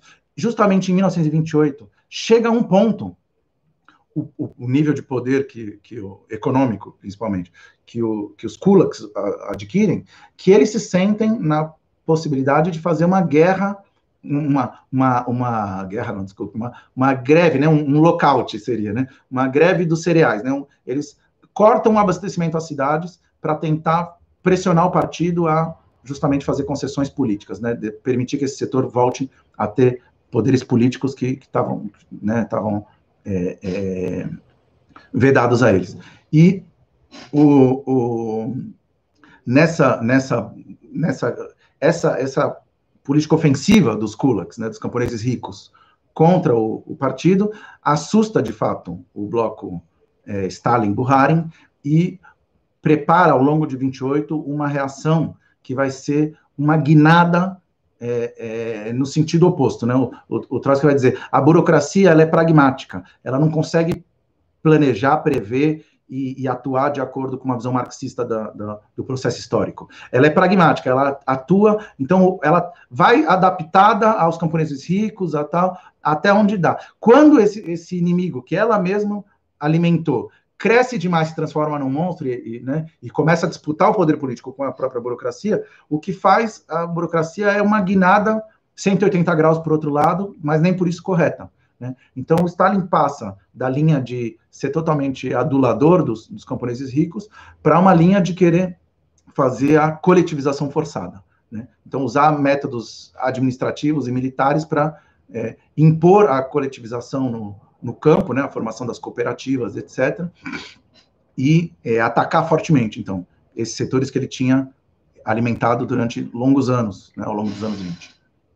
E esse processo, né, é, é, essa guinada, né, é, é, dada ao mesmo tempo que o processo de, né, o, o, Stalin percebe, ele, ele ao mesmo tempo ad, ad, admite a necessidade de que isso entre 28 e 29, né, de dar uma guinada para para começar para fazer a coletivização forçada, na verdade, né, o método burocrático de fazer uma coisa que deveria ter sido feita antes de outra forma, e é, adota parte, inclusive exagerando em alguns aspectos, da plataforma de industrialização que a oposição de esquerda via defendendo desde antes. Né. Agora, justamente pelo, pelo, pelo conservadorismo dessa burocracia, ao fazer isso, longe de reconhecer o, né, que a posição anterior estava errada e o acerto das posições da oposição, o Trotsky vai, é, o Stalin vai é, é, aumentar enormemente o nível de repressão é, contra a oposição. Né? Eu ia falar com mais tempo disso, né, ficou muito curto aqui, mas né, eu ia dizer simplesmente que já no final de 27, né, a oposição unificada, é, é, Trotsky, Zinoviev, Kamenev, é, no final de 27 tem um, um, um, vai se completar 10 anos da Revolução é, de Outubro, né? E o Trotsky e, o, e, o, e, e, eles, na verdade, tem até um episódio interessante que o, poucos dias antes, poucas semanas antes, o Trotsky está com o Zinoviev em, em, em Leningrado, tem uma, uma espécie de comício público, eles são vistos, acabam começando a discursar, e, e a atenção das massas se volta totalmente para onde eles estão, era, era uma, uma cerimônia oficial do partido, e eles, né, os, os oradores oficiais eram os apontados pela, pela, pela máquina burocrática, e eles estavam na oposição, eram escanteados, né, mas ao eles começarem a discursar, de fato, o interesse das massas se expressa fortemente, e isso é poucas semanas antes do, do isso é em Leningrado que acontece, né? Isso é poucas semanas antes das comemorações oficiais pela Revolução de Outubro, né? que na verdade já é em 7 de novembro, né? Porque já é o novo calendário. E o, o aparato stalinista se preocupa muito que as, que, a, que as manifestações de, de, da, da, comemoração pelos 10 anos possam acabar virando uma manifestação a favor da oposição contra a, a direção né, oficial do partido. E é a primeira vez que tem, inclusive, provocações de rua, manobras de todo tipo, que é, é, Trotsky está em Moscou, o, o Zinoviev está em, em, Leningrado, e eles é, são atacados, tem, enfim, não, não dá para contar muito esse episódio, mas o, o, que eu ia dizer é que mostra um, uma primeira reação mais forte né, do, do, do, do Stalin, é, contra, um, com medo de que realmente possa ter uma, uma adesão em massa maior à oposição, é, e, e, passa a ajudar, é, é, é, atuar de forma policial contra a oposição, né, não, né, é, e frente a isso, o Zinoviev capitula novamente e, e abandona a oposição é, unificada e volta a, a, a né, fazer as pazes com Stalin, se, se autocriticar, fazer todo o ritual necessário para poder tentar voltar às boas, né? Trotsky, obviamente, vai dizer, pode capitular, mas é, é, mais para frente você está marcado que, é, quando for necessário, Stalin vai te descartar, isso a gente vai ver na, na aula que vem um pouco. Mas é, o, o, o, interessante é que a oposição unificada se o Kamenev acompanha Zinoviev nova, novamente, né, em buscar as pazes com Stalin, e a oposição unificada se desfaz, mas a oposição de esquerda avança bastante com isso, né, é, não, não, não, não, é que simplesmente volta a oposição de esquerda ao que era antes. Né? A grande parte da, da, das bases, né, das, das fileiras da, da, oposição unificada se mantém com, com o Trotsky e fortalece muito, então, essa oposição de esquerda. E em 1928, que é esse ano decisivo, na verdade, frente a isso, né, o, o, o Trotsky é, é, é banido do, no final de 27 do, do do, do Comitê Central, depois banido do partido, é obrigado a se refugiar é, lá no, canto de onde, hoje em dia é o Cazaquistão, né, numa cidade chamada Almata, e é, é, lá que ele passa o ano todo de 1928, né, mas a oposição em 1928 só cresce, né, a oposição de esquerda, é, em todos os centros do país, e mesmo Trotsky estando exilado ali dentro ainda do, do território da União Soviética, ele consegue cumprir um papel bem importante. Uma das coisas que eu tinha separado para discutir aqui, que essa com certeza não vai dar para entrar, é as atividades da oposição de esquerda, né, nesse período, principalmente esse, esse período final dos anos 20, porque é a partir do momento que o Stalin declara guerra mesmo à oposição de esquerda, né, expulsa o, o, o, o, é, o, o, o Trotsky do partido, é, e, e, e, faz isso com Trotsky pelo nível de autoridade, de respeito que, a, que, a, que, as massas tinham por ele, né? Mas com outros militantes da oposição, é, o nível de perseguição aumenta enormemente, né? Se antes a, as perseguições eram basicamente de tirar os cargos no partido, isolar, né? É, é, os oposicionistas, é a partir desse momento que começa realmente em grande escala as perseguições, a, a repressão policial direta e o envio em massa aos campos de concentração. Né? Então, uma das coisas que eu queria falar mais, que hoje não vai dar, quem sabe, já está tanta coisa para a aula que vem, já não sei o que, que, vai dar, mas quem sabe na aula que vem eu falo um pouquinho disso, ou se não, em outras oportunidades, mas é, fica o, o, o é, pelo menos a nota, né, de que a atividade dos oposicionistas, inclusive nas prisões, nos campos de concentração que foram criados nessa época, é muito é, é, intensa, né? Inclusive, recentemente teve uma coisa muito interessante que foi encontrado agora em 2018, um, um, numa reforma que fizeram num presídio daquela época, é, foi encontrado, né, é, ali no meio do, na base dos montes Urais ali, foi encontrado, fizeram, estavam fazendo uma reforma num presídio hoje, na Rússia do Putin, é, e, e no, na, mudando o assoalho da cela, que era de tábuas de madeira, encontraram, inclusive, um caderno de teses dos oposicionistas que mostra o nível de, de, de debate que existia, né? O, o, um, um, oposicionista famoso, que é acho que é o Siliga, fala que é, é, que as únicas universidades livres que existiam no final dos anos 20 na União Soviética eram as, os campos de, de deportados da, do stalinismo, né? Porque era o único lugar onde se podia falar livremente, inclusive é, com visões diferentes sobre quais os caminhos da, da União Soviética, se era preciso construir já um novo partido, se era possível rege regenerar ainda o Partido é, Comunista, se era preciso derrubar o Stalin, o que, que, era preciso fazer, quais os caminhos da Revolução Internacional, enfim, era um debate é, profundíssimo e muito interessante, e, e, enfim, era uma das coisas que eu queria falar muito. Outras coisas, a organização das greves de fome que, que, que fazem os oposicionistas também é uma coisa é, é, é, fenomenal, porque você não acredita. Parece que os oposicionistas já não, não, não têm mais poder nenhum, mas na verdade, o quanto é, é eles conseguiram, através de, de organizar greves de fome é, em várias localidades ao mesmo tempo, etc., mostrar um nível de organização né, que assustava bastante a burocracia e. enfim, né, apesar da capitulação do Zinoviev e do, do Kamenev, o, o, ano de 28 é um ano de fortes avanços da, da, da, oposição de esquerda, e 29, justamente, é um ano crucial, porque é um ano de, na verdade, essa, essa passagem entre 28 e 29, porque se a gente pensar o Stalin, né, apesar, o, o, o Trotsky chama o Stalin de o centro burocrático, né, como vai se adaptando a, ao que está mais forte em cada momento, sem uma linha de ação muito concreta, né? E desde ali de, somente de 25, de 24, com o socialismo no seu país, 25, com o Buharin, ele vinha numa linha direitista, né, que fortaleceu justamente todo esse processo de expansão da NEP que a gente falou. E 20, entre 28 e 29 ele dá essa guinada anti-Kulak e, e, e, e, vamos dizer, um, é como se fosse um ultra-esquerdismo de aparato, né, violento, né, acompanhado de aumento da repressão à ala esquerda, e não de de recomposição, né? Então, na verdade, isso mostrava bastante que não era uma, um, uma virada à esquerda de fato. No entanto, alguns dos camaradas do Trotsky se deixaram, pela combinação entre a, a pressão da repressão, né?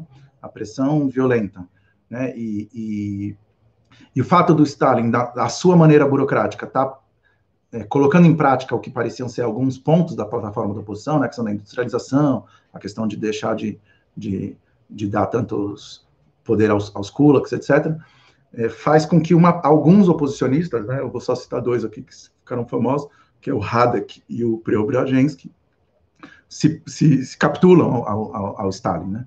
Mas, é, é, e na verdade isso acaba semeando confusão bastante nas fileiras da oposição, mas outros grandes revolucionários, Rakovsky, vários, vários outros que não dá tempo de, de citar aqui, continuam é, firmes com a oposição, na verdade, sabem e, na verdade, vaticinam, e com razão, que esses que capitularam vão ser os, os as, as, vítimas mais próximas de quando, quando for interessante ao Stalin é, se livrar deles, né? E é o que vai acontecer com cada um deles, né? É, nos, no, nos anos 30, né? Antes de chegar lá nos processos de Moscou, que, enfim, aí já é um outro salto de qualidade que vai se dar lá pra, em 36, mas aí a gente vê com, com calma na, na aula seguinte. É, e aí o que eu não queria deixar de comentar, é, para meio para já ir finalizando um pouco, é que nesse meio tempo, ou seja, nesse, nesse, nesse final, agora já estou falando principalmente desses anos 28 e 29, né? é, que são a preparação, que a gente tem que entender isso.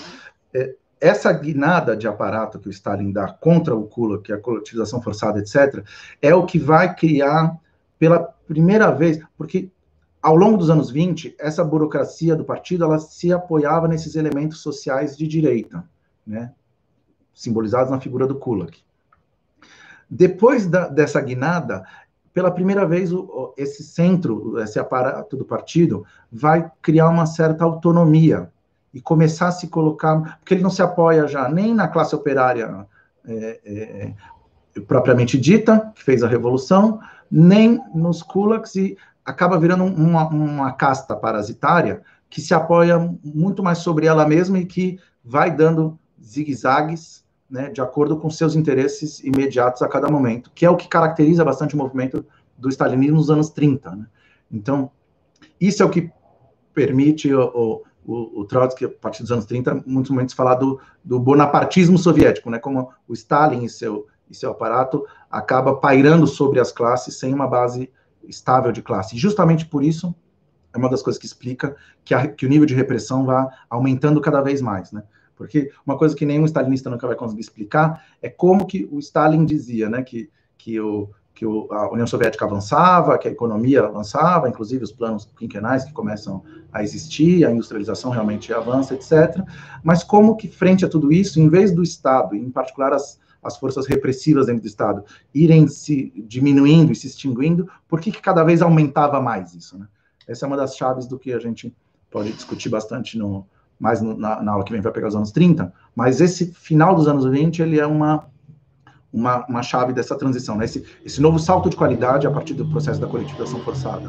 E que eu acho é, é interessante para pensar isso, esse duplo movimento. É a coletivização forçada contra os kulaks, ou seja, atacar a, a base social mais à direita dentro do país, e ao mesmo tempo dar um salto de qualidade no nível de repressão contra a esquerda, dentro do partido e, e, e entre a classe operária em particular. Né? Então, é, que é justamente esse, o salto de qualidade do, do final do, do, do, entre 28 e 29. Né? Então, na verdade, esse é um processo muito forte e o, e o, o que eu não queria deixar de comentar só é que o, o, o, segundo texto que eu, que eu peço desculpa para todo mundo que mandou as coisas no chat, que eu não consegui responder hoje, mas de, de algum jeito eu vou dar um jeito de responder. Vou pensar qual é a melhor forma que na próxima aula também vai ser muito conteúdo para falar, mas eu vou pensar a melhor forma e a gente vai, vai dar um jeito que realmente as perguntas, muitas delas me inspiram, mas algumas, inclusive, eu gostaria de poder responder em detalhe, mas tomaria mais tempo do que eu tenho aqui agora. Agora, por uma coisa que essa assim eu não poderia deixar de falar hoje, é que eu falei muito de um texto chamado as teses de 26, né, as teses de, sobre revolução e contra-revolução, que está na bibliografia dessa aula, e o outro texto que está na bibliografia dessa aula é um texto, é, são teses sobre a revolução permanente, né? É, e é, na verdade, o final do livro A Revolução Permanente.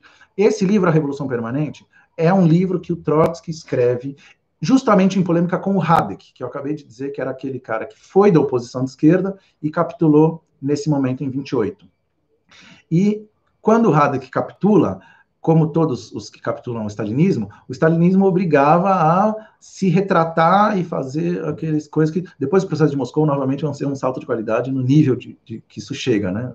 Louco, mas isso a gente fala na aula que vem. Mas sempre ele obriga essa questão de retratar e fazer as autocríticas forçadas, né? E, e, e não sinceras, né? E e o Hadek é um que vai, vai, vai, morder bastante essa isca e fazer isso com força, né? renegando a, a, todas as posições da oposição e, e, e, a visão do Trotsky. E, em particular, o Hadek usa, para se afastar do Trotsky, mostrar lealdade ao, ao Stalin, o balanço da Revolução Chinesa, né? que é um processo riquíssimo que, sempre que eu falo sobre esses assuntos que eu tratei hoje, eu falo com muito... É, gosto de me prolongar nele, um pouco porque a gente está planejando um novo curso, mas um pouco também por, por falta de poder de síntese meu. Acabei não conseguindo falar tanto hoje como eu gostaria, mas esse processo da Revolução Chinesa de 25 a 27 é a primeira vez onde o stalinismo dá para se dizer que cumpriu um papel de traidor fora da União Soviética. Porque os processos até então, né, o, o, a principal crítica que, eu, que o Trotsky faz ao papel da Internacional Comunista é de não tirar as lições corretas da Revolução de 17, não armar corretamente, teoricamente, programaticamente, estrategicamente, e inclusive na arte tática né, da, da, da, da insurreição, aqueles jovens partidos para ajudar eles a triunfar. E depois não se debruçar sobre as derrotas com o, o, a, a, necess, a, necessária é, concentração, né, com, a, questões vitais, que é principalmente o, a crítica que o Trotsky faz depois da, de, da derrota de 23 na Alemanha, né, de não ter parado para olhar e aprender e que aquilo não se repetisse. Mas no caso de 25 a 27, em particular de 27 na, na China, a coisa toma um outro patamar, porque a linha stalinista é, para os chineses é, é aquela assim, né? Considerando que a China é mais atrasada ainda que a Rússia, volta uma visão menchevique, que é uma visão assim, então quem vai fazer a revolução na, na China são, é, a burocracia, é a burguesia chinesa.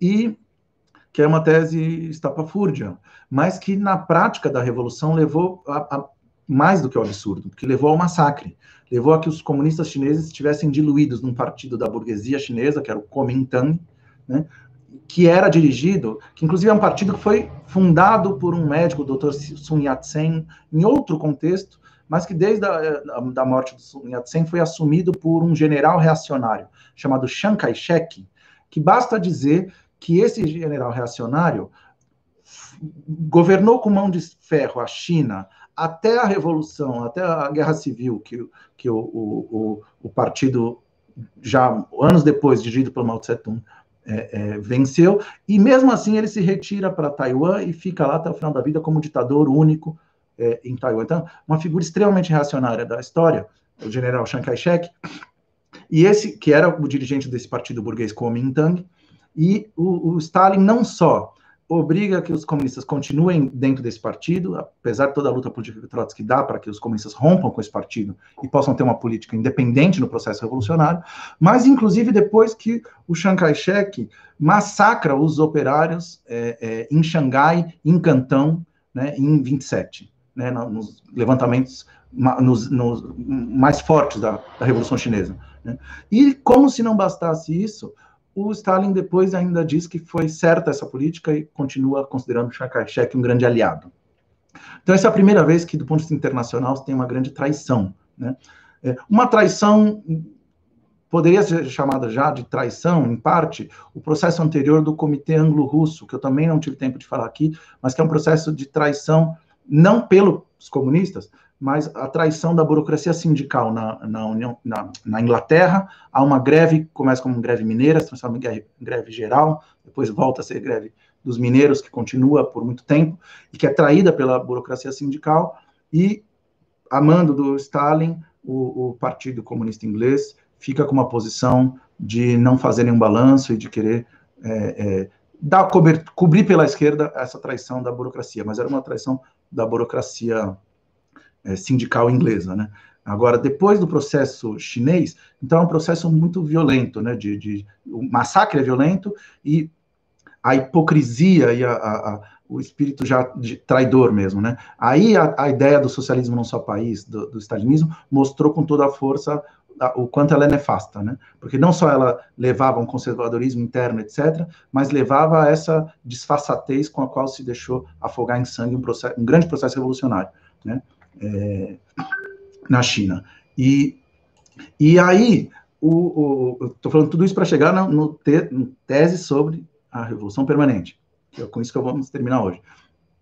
O Hadek, para mostrar lealdade ao Stalin, resolve romper com Trotsky justamente nisso, e começa a, a defender, é, tentar dar argumentos, bem no tipo de mentalidade menchevique que a gente discutiu lá atrás, para argumentando sempre, repisando a mesma ideia de que a China é muito atrasada, muito mais atrasada ainda do que a Rússia, a classe operária é mais, é mais fraca, então que era preciso realmente apoiar a burguesia, e querendo dizer que o Trotsky é, exagerava, dizendo que a, que, a, que a, classe operária chinesa poderia fazer a revolução como fez a, a classe operária russa. Né? E o Trotsky, na verdade, responde a ele no livro chamado A Revolução Permanente que é um livro de polêmica bem pesada sobre a Revolução Chinesa. Eu até geralmente digo que não é um. Às vezes as pessoas pensam, Trotsky, Revolução Permanente, vou ler esse livro, eu geralmente falo que é um livro um pouco difícil para começar, mas obviamente é possível começar por qualquer lugar. Mas aí, coroando esse livro, né, um livro de, de polêmica com, com o Hadek, que é esse ex-oposicionista já no momento, né, a Revolução é derrotada em 27, em 28 tem essa polêmica toda. 29, o Trotsky escreve esse livro, A Revolução Permanente, e ele é, termina sendo publicado em 1930. Nesse momento, inclusive, o Trotsky, não deu nem para passar por isso, mas o Trotsky já saiu lá do, de Alma-Ata, no, no, atual Cazaquistão, na época era dentro da União Soviética, e foi expulso no início de 29 para Turquia. Ele tenta, inclusive, para a Alemanha, não, não deixam, busca visto em algum país europeu, todos os países supostamente democráticos europeus, nenhum concede exílio ao Trotsky, e ele é obrigado a ficar contra a vontade na Turquia. E é da Turquia que ele, então, vai escrever essas teses sobre a Revolução Permanente, que eu não vou desenvolver muito aqui, mas só vou dizer o seguinte: durante, desde a época do socialismo no seu país, do 20, em 24, do, do Stalin, do Haring, o, é, o, o, centro conservador do partido e a ala direita usavam contra o Trotsky a ideia de uma ideia muito vulgar de revolução permanente, dizendo assim: ah, o Trotsky quer a revolução permanente, ele quer que a gente não tenha sossego, ele quer que você falava para os trabalhadores, né, para o setor mais acomodado, é, ele quer, ele acha que a gente vai poder continuar lutando de forma revolucionária e nunca vai poder colher os, os, os frutos. A gente já fez muito, agora a gente pode tem que poder descansar, né? Essa mentalidade conservadora que, que, que eles colocavam, mas fazendo uma caricatura da, da revolução permanente. E é interessante que lá em 24, o Trotsky respondia essas coisas dizendo assim: a discussão da Revolução Permanente tem a ver com aquela polêmica das três concepções da Revolução Russa, que a gente já falou lá na primeira aula, então, no, no, isso aí, não, brincadeiras à parte, que já ficou para trás, que já foi superado em 1917, porque o Partido Bolchevique já superou e, e, e, nós tomamos o poder e nós mostramos na prática. Então, essa discussão não, não tem sentido. No começo, o Trotsky responde assim. E depois, cada vez mais, ele vai vendo, não, essa, essa, essa, insistência dos adversários né, contra a Revolução Permanente, realmente ela revela esse espírito conservador da reação termidoriana. E aí, quando, para cúmulo, um ex-oposicionista como Hadek critica a Revolução Permanente para dizer, ó, tá vendo, por causa da Revolução Permanente, você está dizendo que na China seria possível fazer uma revolução socialista, isso é um absurdo, porque os chineses são atrasados. E o, o Trotsky vai dizer assim, nossa, realmente é preciso retomar a ideia da Revolução Permanente porque ela é mais atual do que nunca. Né? E eu vou terminar com isso porque o Trotsky então vai formular ali naquelas poucas teses, é, e até tem uma outra formulação mais sintética que depois eu vou colocar na bibliografia que ele faz na introdução desse livro, que ele escreve no final também, que ele vai dizer o quê? De fato, é preciso retomar a ideia da Revolução Permanente. Porque depois da Revolução Chinesa, o que se mostrou é que, não só na Rússia, mas em todos os países atrasados, as tarefas democráticas da revolução, no caso da China era expulsar o imperialismo, era a própria unificação do país, que não, não tinha uma unidade territorial é, né, é, conquistada, né, tinha várias possessões de potências dentro da China, era uma coisa maluca. Enfim, Hong Kong até pouco tempo continuou sendo da Inglaterra, né, por incrível que pareça. Mas, enfim, é, fala assim, em todos os países, realmente, de fato, a classe trabalhadora tem que se colocar na linha de frente da, da, das tarefas democráticas, que é a terra para os camponeses, ao fim da opressão imperialista, né? A, a, enfim, as, as, tarefas democráticas que, que existam naquele país, né? e ao fazer isso vão começar, vai, vão dar a sua marca, como a gente viu na Rússia acontecer. Então, realmente, esse elemento é maior. Segundo, a revolução não é só tomar o poder, como os stalinistas dizem, porque justamente achar isso é o que leva a esse nível de conservadorismo que a gente está vendo na Rússia, essa reação generalizada. Então, é importante entender que a revolução é o início, mas o processo da revolução enquanto tal, da construção do socialismo, é um processo de transformações ininterrupto, de fato. E terceiro, o processo da revolução começa num país, mas ele tem que se estender internacionalmente e só pode se coroar com o triunfo da nova sociedade em todo o planeta. Porque o capitalismo precisou se abranger o conjunto do globo terrestre para poder se realmente dar conta do, do, do, seu potencial interno como sistema de exploração, mas também com o que trouxe de avanço das forças produtivas da humanidade. Né? E o socialismo não pode ser menos que isso, tem que ser mais. Né? Então, ele só pode triunfar na arena mundial. Então, vocês vão ver, não nessa síntese apertada, mas que justamente por ocasião da, da, da, da, da provocação do Hadek, o Trotsky vai recuperar e fazer o que a gente chama de essa segunda formulação né, da Revolução Permanente. Porque se a teoria da Revolução Permanente foi criada lá na época de 1905 para discutir como ia ser a Revolução na Rússia, Nessa segunda formulação, ela já é pensada como uma teoria para pensar a relação, os nexos internos, a dinâmica de classe da Revolução Socialista Internacional como um todo, né? inclusive não só nos países atrasados, mas também relacionado com os países é, é, avançados. Né? E depois, é, é essa, essa, teve essa grande formulação, né, que está aí nessas teses, e depois a gente pode dizer que é, continuou sendo desenvolvida essa, essa teoria para incluir as revoluções contra o stalinismo, mas isso já é a partir do momento em que o Trotsky chega à conclusão de que só uma nova revolução pode é, é, derrubar o stalinismo, mas isso não é o momento ainda, isso é nos anos 30, é assunto para a próxima aula. Então, agradeço muito quem ficou até aqui, peço desculpa um pouco que a gente estendeu um pouco e correu um pouquinho aqui no final, mas os temas são apaixonantes e realmente eu acho que esse curso, tudo que não der para a gente responder nele, são questões que vale a pena e a gente vai ter oportunidade de debater em outras ocasiões. Então, agradeço muito e termino dizendo novamente, não esqueçamos, dia 1 de julho, próxima quarta-feira, é dia de apoio total à greve dos entregadores de aplicativo e no dia 2 nós vamos poder comemorar os resultados dessa greve e aprofundar a nossa quarta e última aula do curso, pelo menos nesse módulo que a gente tinha pensado inicialmente. Agradeço a todos novamente, boa noite, até a próxima.